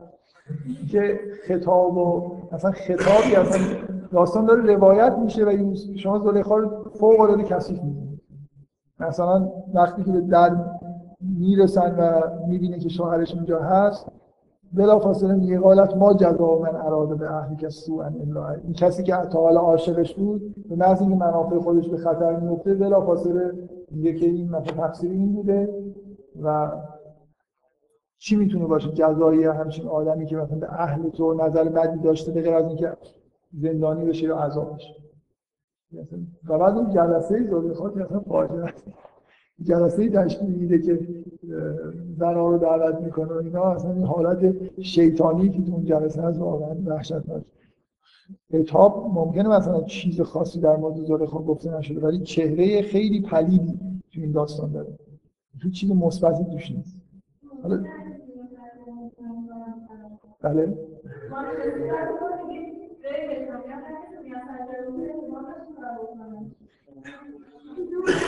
اینکه یکی از برداشت های ادبی مثلا حافظ خب خیلی برداشت ادبی جالبیه که مثلا در واقع تقصیر یوسفه که اینقدر مثلا زیباست که یه همچین وضعیتی پیش میاد. ولی در حال اینکه یوسف بعدش چجوریه این چیز نمی‌کنه به اصطلاح چیزی از تطهیر نمی‌کنه. زلیخا زلیخا اینجا چهره خیلی پلیدی و حتی اون زنایی هم که میان هم همچین یعنی اینجوری هیچ چیز عذرخواهان هیچ چیزی که راه باز بذاره که ما زلیخا رو خوب ببینیم اینجا واقعا وجود نداره. و این مثال یه عشق مجاز به اصطلاح مجازی خیلی شهوانی توی قرآن نه یه عشق لطیفه مثلا آسمانی. کاملا اینجوری حالا چرا تو ادبیات این کار؟ با اینکه واقعا زمینه بود تو تورات هم که زمینه وجود نداره. یعنی اگه بگیم بعضی جاها یه چیزایی تو ادبیات ما انعکاس پیدا کرده چون از تورات در واقع کمک گرفتن. چه چیزی باعث شده که این داستان اینقدر در اطرافش در واقع ادبیات ایجاد بشه و سعی کنن که یه جوری اینو تلفیقش بکنن تبدیلش بکنن به یه عشق یه خود آسمانی تر چیزهایی بهش اضافه کردن برای اینکه خود درست بشه. مثلا ادامه توی ادبیات مثلا توی داستان یوسف و زلیخا ادامه ای داره. یه سعی کردن که زلیخا رو مثلا واقعا عاشق واقعی نشون بدن در حالی که توی این داستان اصلا اینجوری نیست. کذبه اگه ادعای عشق داره کذبه برای خاطر اینکه بلافاصله خودش به خطر بیفته حاضر یوسف رو به کشتن بده ولی به خودش آسیب نرسه چرا؟ آره این عجیب نیست برای شما.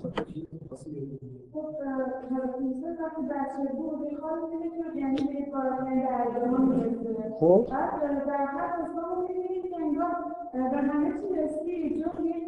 میشه که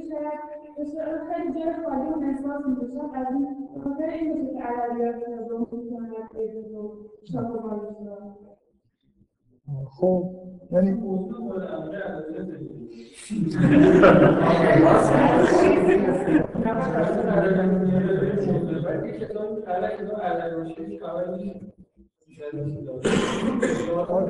با راست دقیقا دلیلش دقیقا دلیلش یعنی یعنی تصور شعرا عرفا همه کسایی که به عشق وزن خیلی زیادی می‌دادن توی افکار خودشون اینی که ما خلاصه تو این کتاب باید یه جایی یه چیزی باشه که اطرافش همچین حرفایی بزنیم و چون پیدا نکردم همین گیر دادم به همین.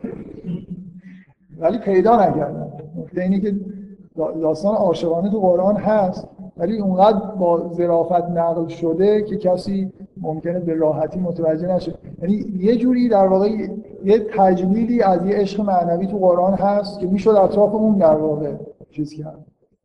داستان سرایی کرد. ولی دقیقا نکته این بود. چون به نظر من اونو ندیدن اون جنبه های نه یه جا بیش از یه جا تو قرآن به یه به طور خیلی تلویحی در واقع به طور با ظرافت خیلی زیاد به عشق به معنی معنویش در واقع که می‌تونه خیلی خیلی مثبت باشه اشاره شده و چیز نبوده دیگه. چون صحنه های هیجان انگیزی نداشته نظر ادبا رو خیلی انگار جلب نکرد.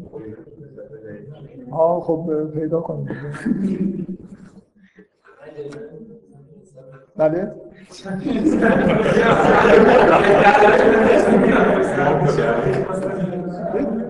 داستان داستان اصلی که توش در واقع عشق معنوی اتفاق میفته داستان موسی و دخترشون. و اینکه به طور تمثیلی اونجا شما می‌بینید که در واقع وقتی موسی از دختر شاید این رابطه برقرار میشه که خیلی با ظرافت بهش اشاره میشه. ببینید توی قرآن اینجوری دیگه. یه چیزی که خیلی ظریفه با زرا... قرار نیست کسی در مورد یه مثلا احساسات موسی و دختر شاید مثل ادبا خیلی رو بیاد صحبت بکنه. شما می‌فهمید اینجا اتفاق افتاده ولی همش در حاشیه در واقع یه جوری بهش اشاره میشه. نه اینکه بریم مثلا خیلی آه بکشن و خیلی رو نیست. و این دقیقا اون تمثیل یه عشق معنویه که موسی رو از یه آدم گمراه به قول خودش و آوار توی بیابان ها به محضر شاید میرسونه و پیغمبر میشه. هیچ تمثیلی بهتر از این نیست. برای این چیزی که عرفا می‌خواستن بگن که عشق می‌تونه در واقع زمین ساز عرفان باشه اینکه به مقام عرفانی نفر برسه تو قرآن تمثیلش اینه.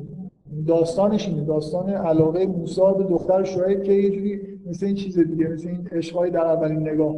در اولین لحظه ای که هم دیگه رو می‌بینن به نظر میاد اصلا دیگه خوش با هم دیگه صحبت می‌کنن دختر شاید میره حرفایی می‌زنه. پدرش در واقع جوری تشویق می‌کنه که موسی رو یه چی... که تلویحیه خیلی سراحت نداره ولی کسی یه ذره اگه دقت بکنه خیلی واضحه. مثلا این جمله‌ای که دختر شاید میگه. پدرش میگه که این خیر من استعجل تا قوی و این جمله جمله دیوانواریه دیگه این خیر من است. این بهترین کسیه که می‌تونی استخدام کنی. از کجا می‌دونه که فقط یه آدمی که عاشق شده یه همچین چیزای دیوانواری در واقع ممکنه بگه که کاملا دور از منطقه. انگار همه دنیا رو دیده و این یکی از همشون بهتره.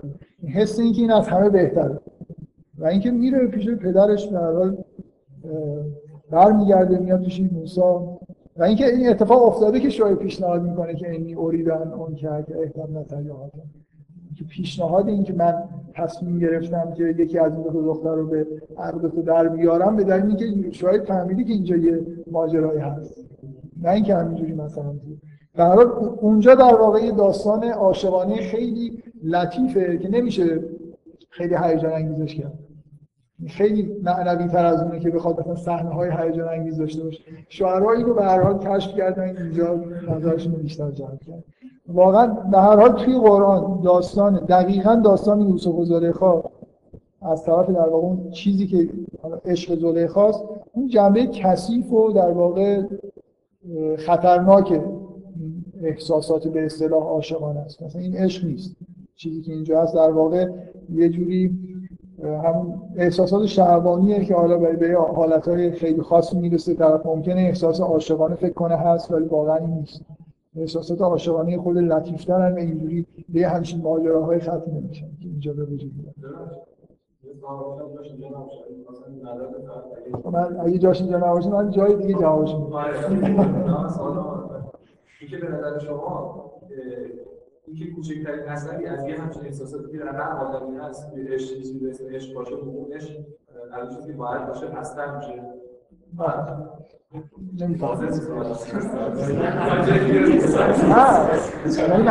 آها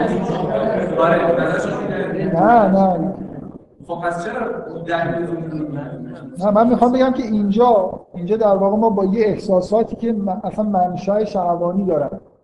چیز نیستن. معنوی نیستن نه نه من ببین من می‌خوام بگم معنویت اینجا در کار نیست. اینجوری یعنی اینجا ارتباط بین تو روح نیست. کاملا یه چیزی در سطح جسمه معمولا خب ادبیاتش هم به وجود اومده. خیلی در واقع همین احساساتی که خیلی ممکنه ساده باشن و زیاد هم چیز مقدسی نیست. زمینی ساز هیچ چیز خوبی هم ممکنه نشه. همین در واقع خیلی برجسته شده. بوده من نمی‌خوام بگم که اصلا دقیقا. خب یعنی اصلا اینجا چیزی به از این نیست. می‌بینی که عشق به طور معمول باید یه حس مثلا فداکاری حس اینکه دیگری رو به خود مقدم داشتن و این چیزا توش بیاد اینجا نیست دیگه. تا جایی که مسائل شهروانی خیلی تمایلات شدیده ولی به محض اینکه به خطر میفته حاضر طرف قربانی بکنه و بره سراغ یه نفر دیگه. زیاد مسئله خاصی در مورد یوسف انگار تو در من تاکید زیادی دارم. اینکه هیچ, چیز مقدسی اینجا وجود نداره. هیچ چیز جنبه مثبتی از عشق اینجا وجود نداره. اینجا دقیقا اون جاییه که قرآن می‌خواد بگه خطر خیلی بزرگی که توی همچین احساساتی در واقع می‌تونه وجود داشته باشه اشاره کنه.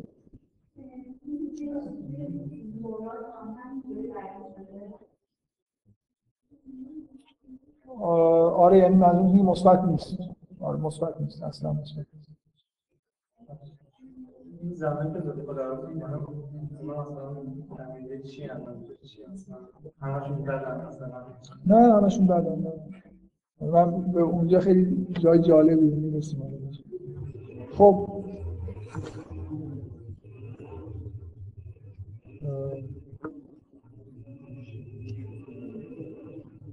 من مشکلم اینه که تو این قسمت حرف زیاده. نمی‌دونم. یعنی شروع کنم قطعا ناتمام میمونه. نمی‌دونم. ها؟ بعد چی؟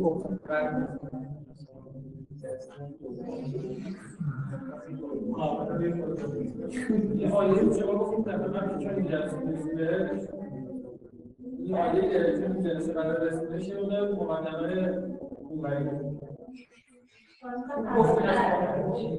آها آره خب گفتم که چون چون اینجا در واقع زن فجیع ترین وضعیت ممکن مشاهده میشه من گفتم جلسه های خود تعریف کنم که این در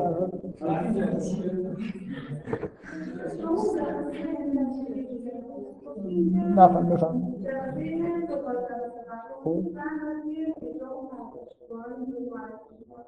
نه نه نه من من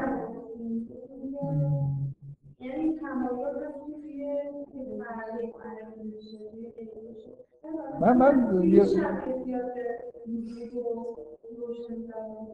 نه من این خود اولا من چیزی که می‌خوام بگم اینه که واقعا یه جوری زلیخا در واقع مقابل نقطه مقابل مریم توی قرآن.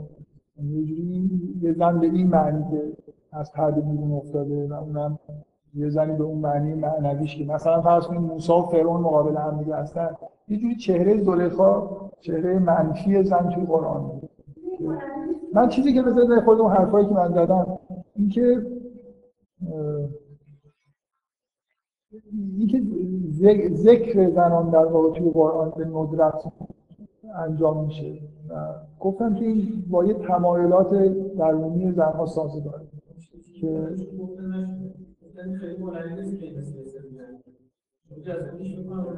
آره اینکه اصلا قرآن به یه معنای سیاسفید حالا نه همه شخصیتش ولی تاکید روی سیاسفید داره.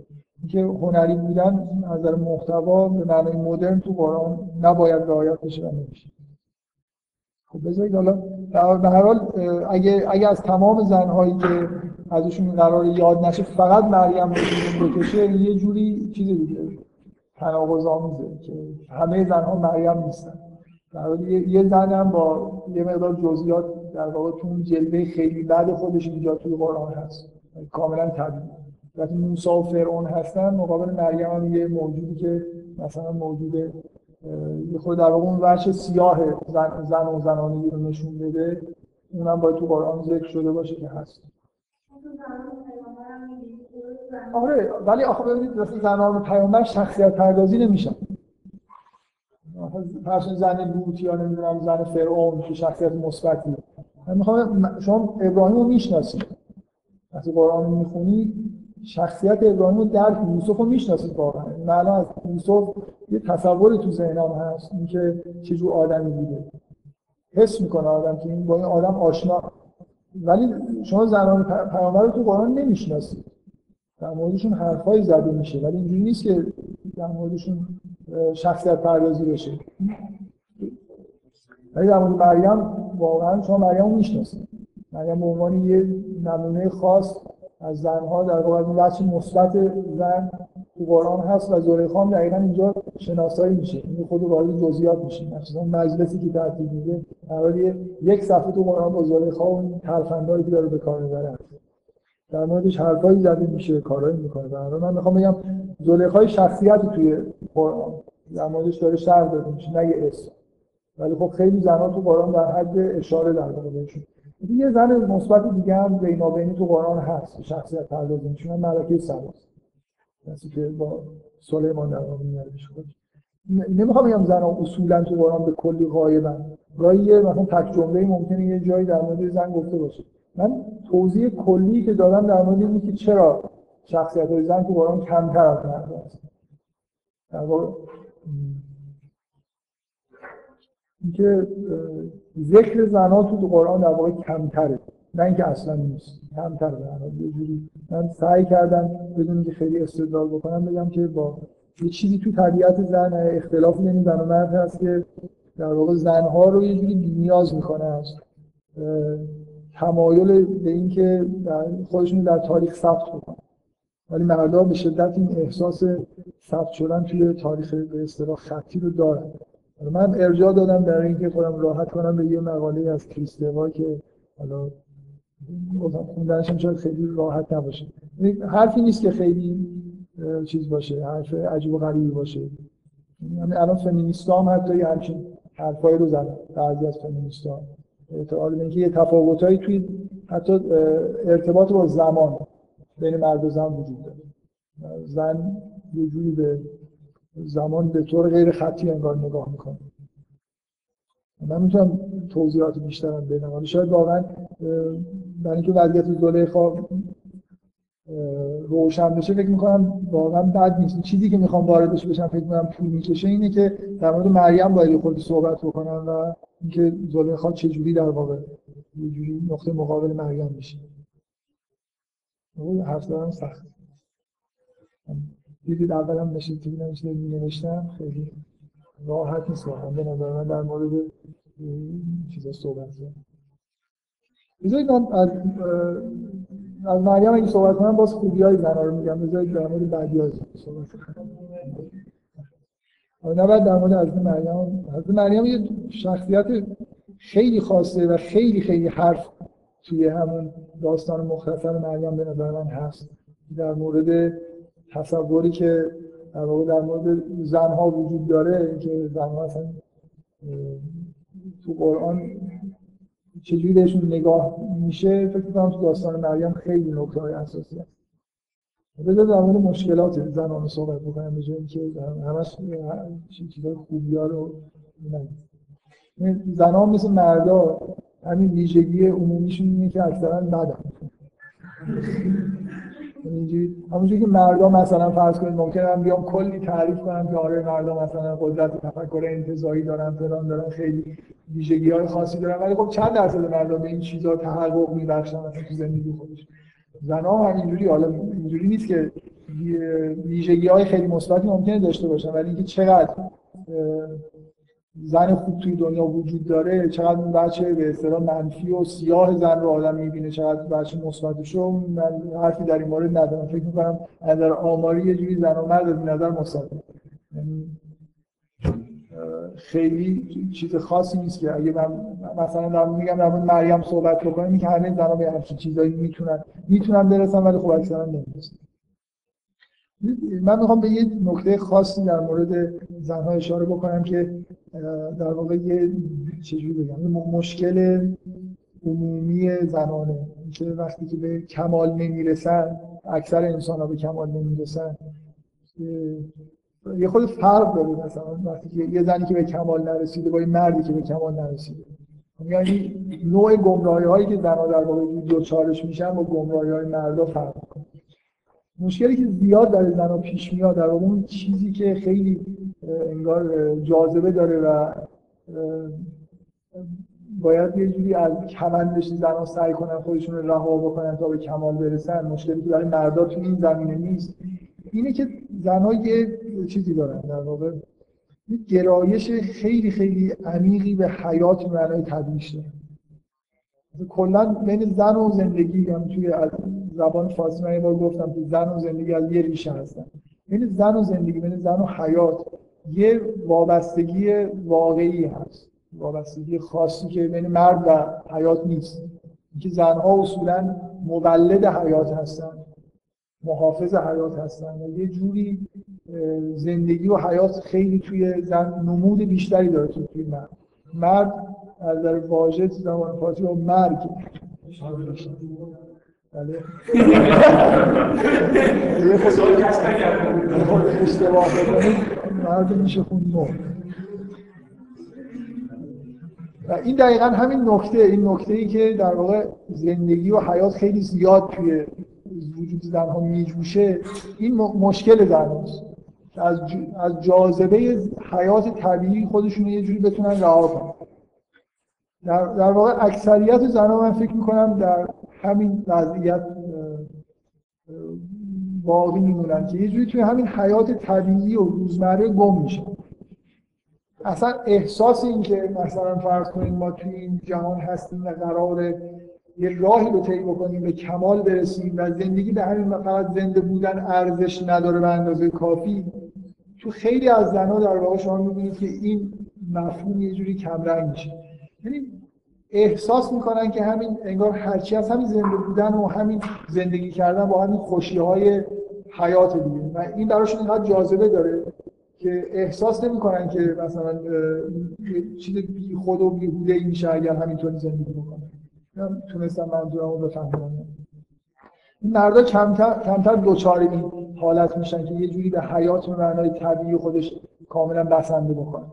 همیشه یه جوری یه حسی توی مردا هست که خب این زنده بودن و زندگی کردن به همین معنای طبیعیش کافی نیست. لازم آدم یه کار مهمی تو زندگیش تو حیات خودش انجام بده. دقت می‌کنید مشکلی که برای زنها بیشتر وجود داره اینه که این حیات اینقدر جلوش در واقع بیشتره که خیلی از زنها مشغول به همین چیزا میشه یعنی زندگیشون این میشه که خودشون زندگی می‌کنن غذا می‌خورن بچه هاشون غذا میدن بچه ها رو بزرگ می‌کنن. از همین روابط دور هم نشستن روابط خانوادگی خیلی لذت می‌برن و حیاتشون منحصر میشه به همین که همین یه زندگی خیلی دور از در واقع جنگ و جدال یه زندگی خیلی صلح آمیزی که همش همین در واقع تو سطح حیات میگذره. روابط بین آدم ها یه حد اکثر مثلا جنبه معنوی زندگی رابطه بین آدم و یه خورده در واقع اون چیزی که برای زنها مشکل تر از مرداست این رسیدن به این حسه که این کافی نیست. و اگه یه نفر خیلی خیلی آدم خوشرفتاری باشه خیلی مثلا به مردم کمک بکنه تو روابط اجتماعی همه چیزش مثلا خیلی آدم خوبی به معنای متعارف کلمه باشه و خیلی هم مثلا به حیات فرزندان خودش به همه هم کمک بکنه این کافی نیست برای زندگی. یه چیز متعالی بزرگتری لازمه تا زندگی توجیه بشه. اینکه زنها درک بکنن اصلا یه مسیری هست یه راهی هست که باید طی بشه برای رسیدن به کمال. کمال فقط توی این سطح مثلا حیات ساده ای که ما می‌بینیم در واقع به دست نمیاد. من فکر کنم مفهوم مردها کمتر گم میشه. اینکه یه راهی باید یه کاری باید کرد یه راهی باید مثلا طی کردی چیزی برای اینکه فقط باشیم زندگی بکنیم و یه خورده بهمون خوش بگذره. زنها خیلی خیلی بیشتر در واقع این مشکل دارن که اینجا گیر میافتن. توی حیات مادی توی حیات طبیعی در واقع گیر میافتن. و اگه بتونن از در بیان مثل مثلا حضرت مریم که به طور کامل انگار به نظر میاد که حضرت مریم غافل از حیات مادی و طبیعی خودش اصلا شده. طوری که غذاش هم دیگه براش میفرستن. کسی نیست که خودش حتی بلند شه بره مثلا دنبال غذا و و اینکه زندگی خودش رو صرف عبادت و ارتباط با خدا کرد. هم زن هم من باید اینو درک بکنن که خلق شدن برای خاطر اینکه با خدا ارتباط داشته باشن نه با دیگران نه با خودشون نه اینکه فقط زنده باشن. این این حس اصلی که در واقع توی تعالیم مذهبی هست اینه که ما یه دوره موقت کوتاه مدتی رو توی این دنیا هستیم این مقدمه برای زندگی اصلیمونه زندگی این دنیا نیست.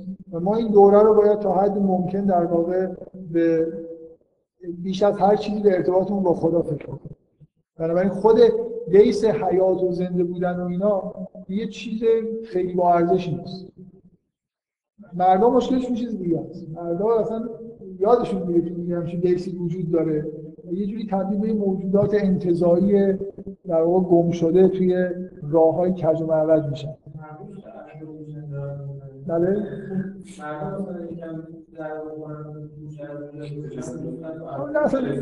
مردا کارشون اینه که در واقع راه میرن ولی معلومه چه راهی میرن. یعنی خود راه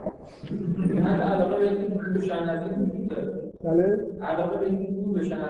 آره آره اصلا یه جوری حس این که مثلا خیلی شدیدا فکر می‌کنم تو مردان این احساس که این زندگی خیلی با ارزش نیست هستن و همش دنبال چیزای دیگه هم و همینجور برای خودشون این ور میرن و تقریبا هیچ کدومش هم راه مستقیم نمیرن. همش کج و چپ و پایین و بیشتر به اون سمت این سمت.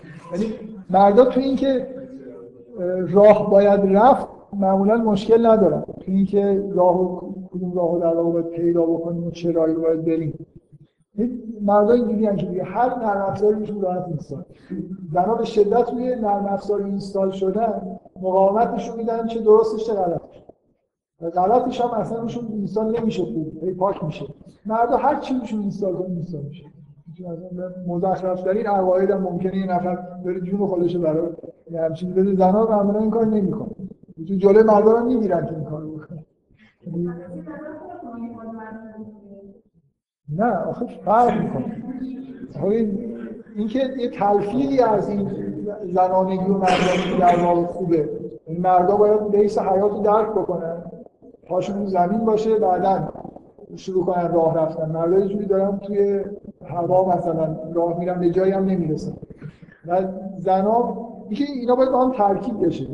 اینکه شما آره مثلا به نظر من الان خیلی زیاده مثلا زنایی که حداقل همین حرفو شنیدن اینکه مثلا یه راهی باید طی یه جوری تو باورهاشون هست. ولی اینکه چقدر تو زندگی عملیشون بهش عمل بکنن حسشون اینجوری بشه به نظر من برای در حد حرف بیشتر. خیلی اینجوری اینجوری ممکنه به عرفان علاقمندن ولی بعدا تو زندگی روزمرهش نگاه می‌کنی نیم ساعت هم به اون عقیدش اختصاص نداره. در که مردا یه چیزی چند که چیز میشن علاقمند میشن مثلا تمام زندگیشون رو برمیدارن در راه هم سرمایه گذاری می‌کنن. غذا هم نمی‌خورن اصلا به هیچ هم توجه ندارن آخرش هم به من اتفاقا این خیلی این که این حس این که مردا بعد از مدت ها سرگردانی توی راه های عجیب و غریب مختلفی که میرن یه دفعه مثلا در اثر روبرو شدن با یه زن با یه جلوه مثلا زنانگی عاشق شدن یه دفعه اون بیس حیات رو کشف می‌کنه. اون حالت هایی که در واقع زنها براشون خیلی طبیعیه برای یه مردی که خیلی مثلا کارهای عجیب و غریب هم شده زندگیش کرده برای اینکه یه راهی رو طی بکنه. بعد از مدت ها که یه مردی مثلا خیلی کارا کرده به هیچی هم نرسیده خسته شده این بیس خیلی چیز چیز جذابیه. و یه دفعه مردم از این گمراهی معمولی مردانشون میافتن تو این گمراهی زنانشون من این نمونه می‌خوام بگم که چون خب حالا خودم میشه سمپاتی دارم شد بعضی هم سمپاتی داشته باشم از یه خواننده خیلی معروف غربی جان لنون. دقیقا به نظر من اتفاقی که برای جان لنون افتاده. جان لنون یه آدمیه که مثلا مارکسیست بوده تا حدودی عقاید چپ داشته خیلی هم عقاید سیاسی و افکار اینجوری داشته. یه دفعه شما می‌بینید سال آخر عمرش بعد اینکه با این همسر ژاپنیش اونو آشنا شد. یه لیریکساش مثلا مثلا به نظر من نمونه یه مردی که دوچار این حمله آنیما شده در نمیگم. خوبه که آنیمای یه مرد به جنبش بیفته و توی تعادلی قرار بگیره با زندگی مردمش ولی خیلی ها در واقع مشکلشون اینه که تو این آنیما از اون حالت عجیب و غریب خودشون توی آنیما غرق میشن. این ترانه فوق العاده ایمیجین جان لنون از سر تا ته شرح حال یه آدمی که تو آنیما شده. دیگه احساس ببینید غرق تو اصلا اونو بخونید می‌فهمید منظور از غرق تو آنیما چیه. اینکه زندگی دیگه مرز برای چی هست؟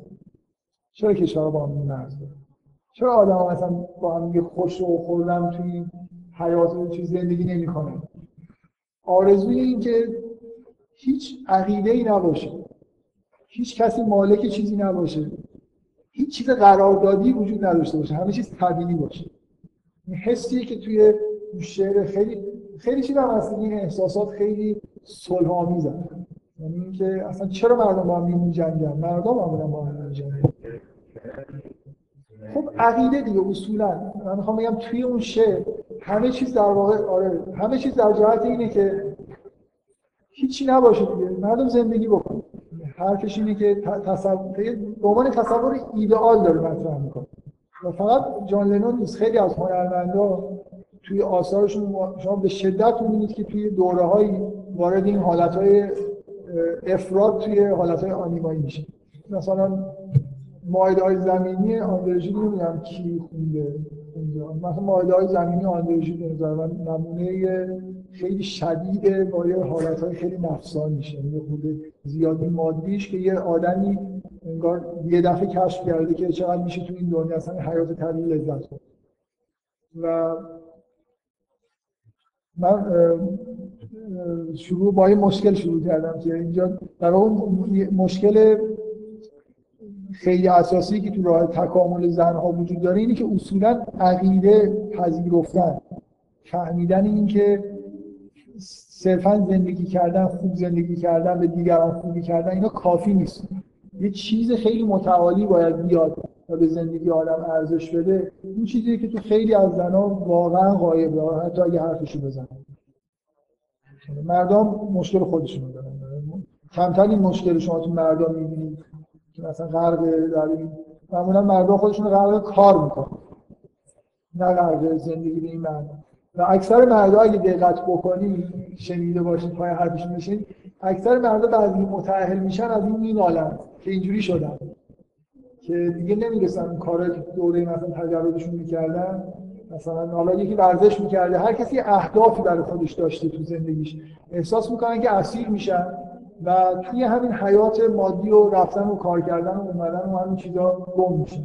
این حسی که خیلی از مردا نسبت به ازدواج دارن اسیر شدن توی همین مناسبات حیات مادی و اینجا زلیخا توی این در واقع داستان نمونه بارز یه زنیه که اصلا هیچی هیچ مقرراتی هیچ عقیده هیچ چیزی رو در واقع نمیپذیره.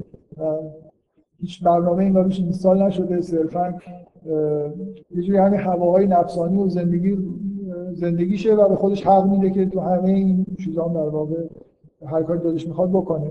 جور خیلی ظالمان هم کارا رو انجام میده. دقیقا مریم فکر می‌کنم نقطه مقابل زلیخاست.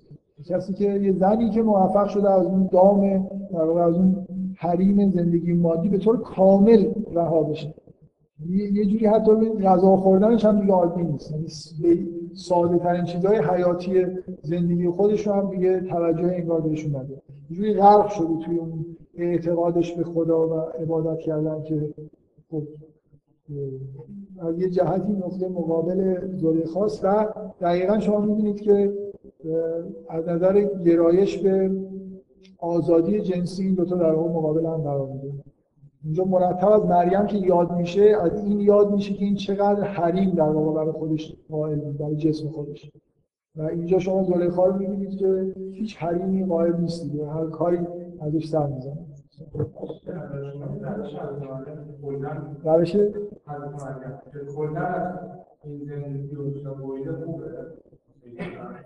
البته که در مورد حضرت مریم خوبه. در مورد حضرت مریم خوبه. آخه سوال بدی می‌کنه. یه بار اینی که یه نفر بپرسه که اصولا خوبه که همه مردم این کارو بکنن. باز ممکنه مثلا چلنجی باشه که من جواب بدم. در مورد حضرت مریم که البته که خوبه برای خاطر برای خاطر اینکه بعدا از این نتایج خوبی حاصل میشه نه مثلا بالاخره خب شما خب مثلا که مثلا اگر یه آلمان میشه و دوره ها مثلا یه آلمان برای این زنان نباید از دوره هاش هم باید نه دوره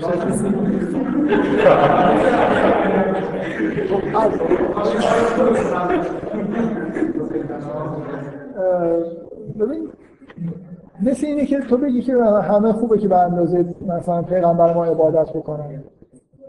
خوبه من نمی‌دونم. بعضی از آدما ببین آدما با هم فرق داره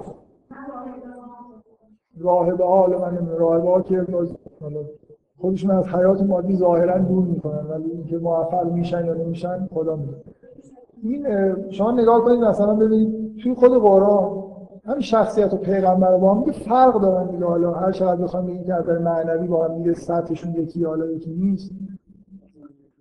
مثلا فرض کنید در مورد حضرت یحیی که به نظر میاد بنا به روایات تاریخی کتاب مقدس هست خیلی محزون بوده. بیشتر روحیش اینجوری بوده. در روایت های ما هم هست. روایت هایی که روایت اسلامی هم از حضرت یحیی شخصیت اینجوریه که خیلی به عذاب فکر می‌کنه. خیلی به خودش سخت می‌گیره. خیلی گریه می‌کنه. تو قرآن هم این ذکر میشه. میگه و حنانم من لدنا این جمله رو دقت کن. میگه این بسیار گریه می‌کرد من لدنا ما اینجوری قرارش دادیم. نمیشه گفت حالا همه مردم معنی هستی یعنی گریه بکنن خوبه. نمی‌تونن بکنن. اون اون اینجور آدمه. یه آدمی اگه به اوج کمال برسه مثل از یحیی ممکنه بشه. شخصیت و تیپش اینجوریه معنیش اینجوریه که مثلا بیشتر در واقع با حزن روحیش سازگاره. جز ذات اون آدمه. این نمیشه اینجوری الگو گرفت. اینکه شخصیت های پیغمبرای تفاوت با هم دیگه داره شما ممکنه مثلا سوال خیلی ساده همه قرار نیست از عیسی زندگی کنن. اصلا هیچ توجه به این دنیا نداره نه ازدواج می‌کنه نه اصلا هیچ کارهای به امور دنیوی اصلا به دنیا توجه نمی‌کنه. مثل این موجود بیشتر شبیه فرشته زندگی می‌کنه مثل انسان. مثلا از احساسات بشری انگار یه جوری فاصله داره. اینکه خوبه که آدما اینجوری باشن یا مثلا از یوسف باشن یا حضرت موسی مثلا تمام مدت بین مردم داره حرف میگه حرف میشنوه مثلا بهش بدی می‌کنن عصبانی میشه. به نظر من اصلا همه آدما نمی‌تونن مثل حضرت مریم بشن. ولی حضرت مریم خوبه که اینجوری شده. اینجوری بوده. اینجوری خداوند اینجوری در واقع وصفش می‌کنه. اینو مادرش نظر کرد برای به دنیا آمدنش. وقتی به دنیا میاد اختصاص بده به خدا. خدا میگه ما اینو قبولش کردیم. این نظریه که قبول شده. از مریم مال خدا شده دیگه. اصلا کاری کسی غذاش هم خدا داره میده. همه چیزش در واقع به عهده خداست. اینکه همه آدما اینجوری باشن نه به نظر من از مریم نمی‌تونه الگوی همه آدما باشه. حضرت عیسی نمی‌تونه الگوی همه آدم ولی الگوی بعضی از آدما می‌تونه باشه. بعضی از همین الان ممکنه زنایی باشن که یه جوری طبیعتشون همین حالت انقطاع در واقع درشون پیش بیاد. و خوب باشه که اینجوری در واقع زندگی بکنه ولی نه هم. مخصوصا مردا دیگه. مردا فرقشون با زنا اینه از نظر به مراحل عرفانی. زنا میرن و تو خدا غرق میشن و حل میشن. به اصطلاح عرفا به فنا می‌رسن و خدا اینا رو بر نمیگردونه. همونجا اینا رو قبولشون می‌کنه و هستن. ولی مردم معمولا وقتی که به مقامات می‌رسن به زور باید برن یعنی یه رسالت هایی به عهدهشون گذاشته میشه باید برن یه کارهایی توی دنیا انجام بدن. زنها بیشتر در واقع از این چیزا معاف بیشتر شخصیتشون اینجوریه که شبیه مریم می‌تونن زندگی کنن. مثلا فرض کنید پیغمبر ما اینجوری مثل از مریم داشت زندگی می‌کرد. می‌رفت تو غار و عبادت می‌کرد یعنی همونجور توی حالت خلوتی با خدا زندگی می‌کرد. ولی خدا نمی‌ذاره پیغمبر اونجوری زندگیشو ادامه بده. و برگرده بیاد مثلا این کارهای انجام بده. مسئولیت های اجتماعی به عهده مردا گذاشته میشه ولی به عهده زنها گذاشته نمیشه. این معافن از اینکه مثلا برگردن قومی رو رهبری بکنن یا از این کارهایی که در واقع مربوط به مسائل اجتماعی میشه. و خب حالا نمی‌دونم جوابتون دادم یا نه. در حالی که در مورد حضرت مریم مریم موجود ایدئال الگوه. ولی اینکه همه می‌تونن اونجوری باشن یا اصلا خوبه که اونجوری باشن نظر من همه نمی‌تونن اینجوری باشه نه؟ تو فکر کن سعی کن مثل حضرت مریم یه زنی سعی کن مثل حضرت مریم زندگی کنه. نمی‌تونه حالا تو زندگی زاهدان و عابدانه برای بعضی ها خوب. بعضی اصلا خلق انگار میشن که همونجوری زندگی کنن. کسی هم کاری به کارشون نداره.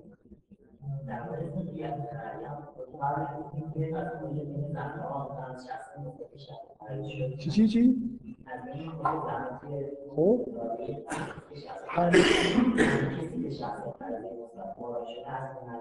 من گفتم که از توی همه زنها یه زن انتخاب شده به عنوان الگو و توی قرآن نقل شده نه اینکه آره آره یعنی عرفانی که شما در مورد مریم می‌بینید نزدیک به اون چیزی که زنان می‌تونن بهش برسن. دقیقا اینجوری. در حالی که با عرفانی که مردان می‌تونن بهش برسن می‌بینید که فرق یعنی اون حالت انقطاعی که از مریم داره یه چیز یه جور عرفان زنانه است. مردا اصولا اینجوری نیستن. یعنی هر قرار نیست اینجوری باشن. الگوی مثلا عرفان برای مردا مرد خوب پیغمبرا هستن که می‌بینید که خیلی کار هم میان انجام میدن. کار به کار دیگران دارن. اینجوری نیست که مثلا برن یه گوشه بشینن و از اون دیگه خودشون صرفا خودشون غرق در خدا بکنن. بشن هم برشون میدن. چیزی که این توی این اسفار اربعه که میگن چهار که بعد از شدن توی خدا یه سفر دوباره از حق به سمت خلق عرفا میگن وجود داره. یعنی اینکه مثل اینکه مسئولیتی حالا طرف احساس می‌کنه باید بری تو این دنیا یه کاری انجام بده. زنها لزوما اینجوری نیستن. یعنی یه چیزی یه الگوی الگوی زنانه اینجا وجود داره من من چیزی که سخت در موردش صحبت کردم در مورد همین. من می‌خوام بذارم بذارم سیاسی آینده.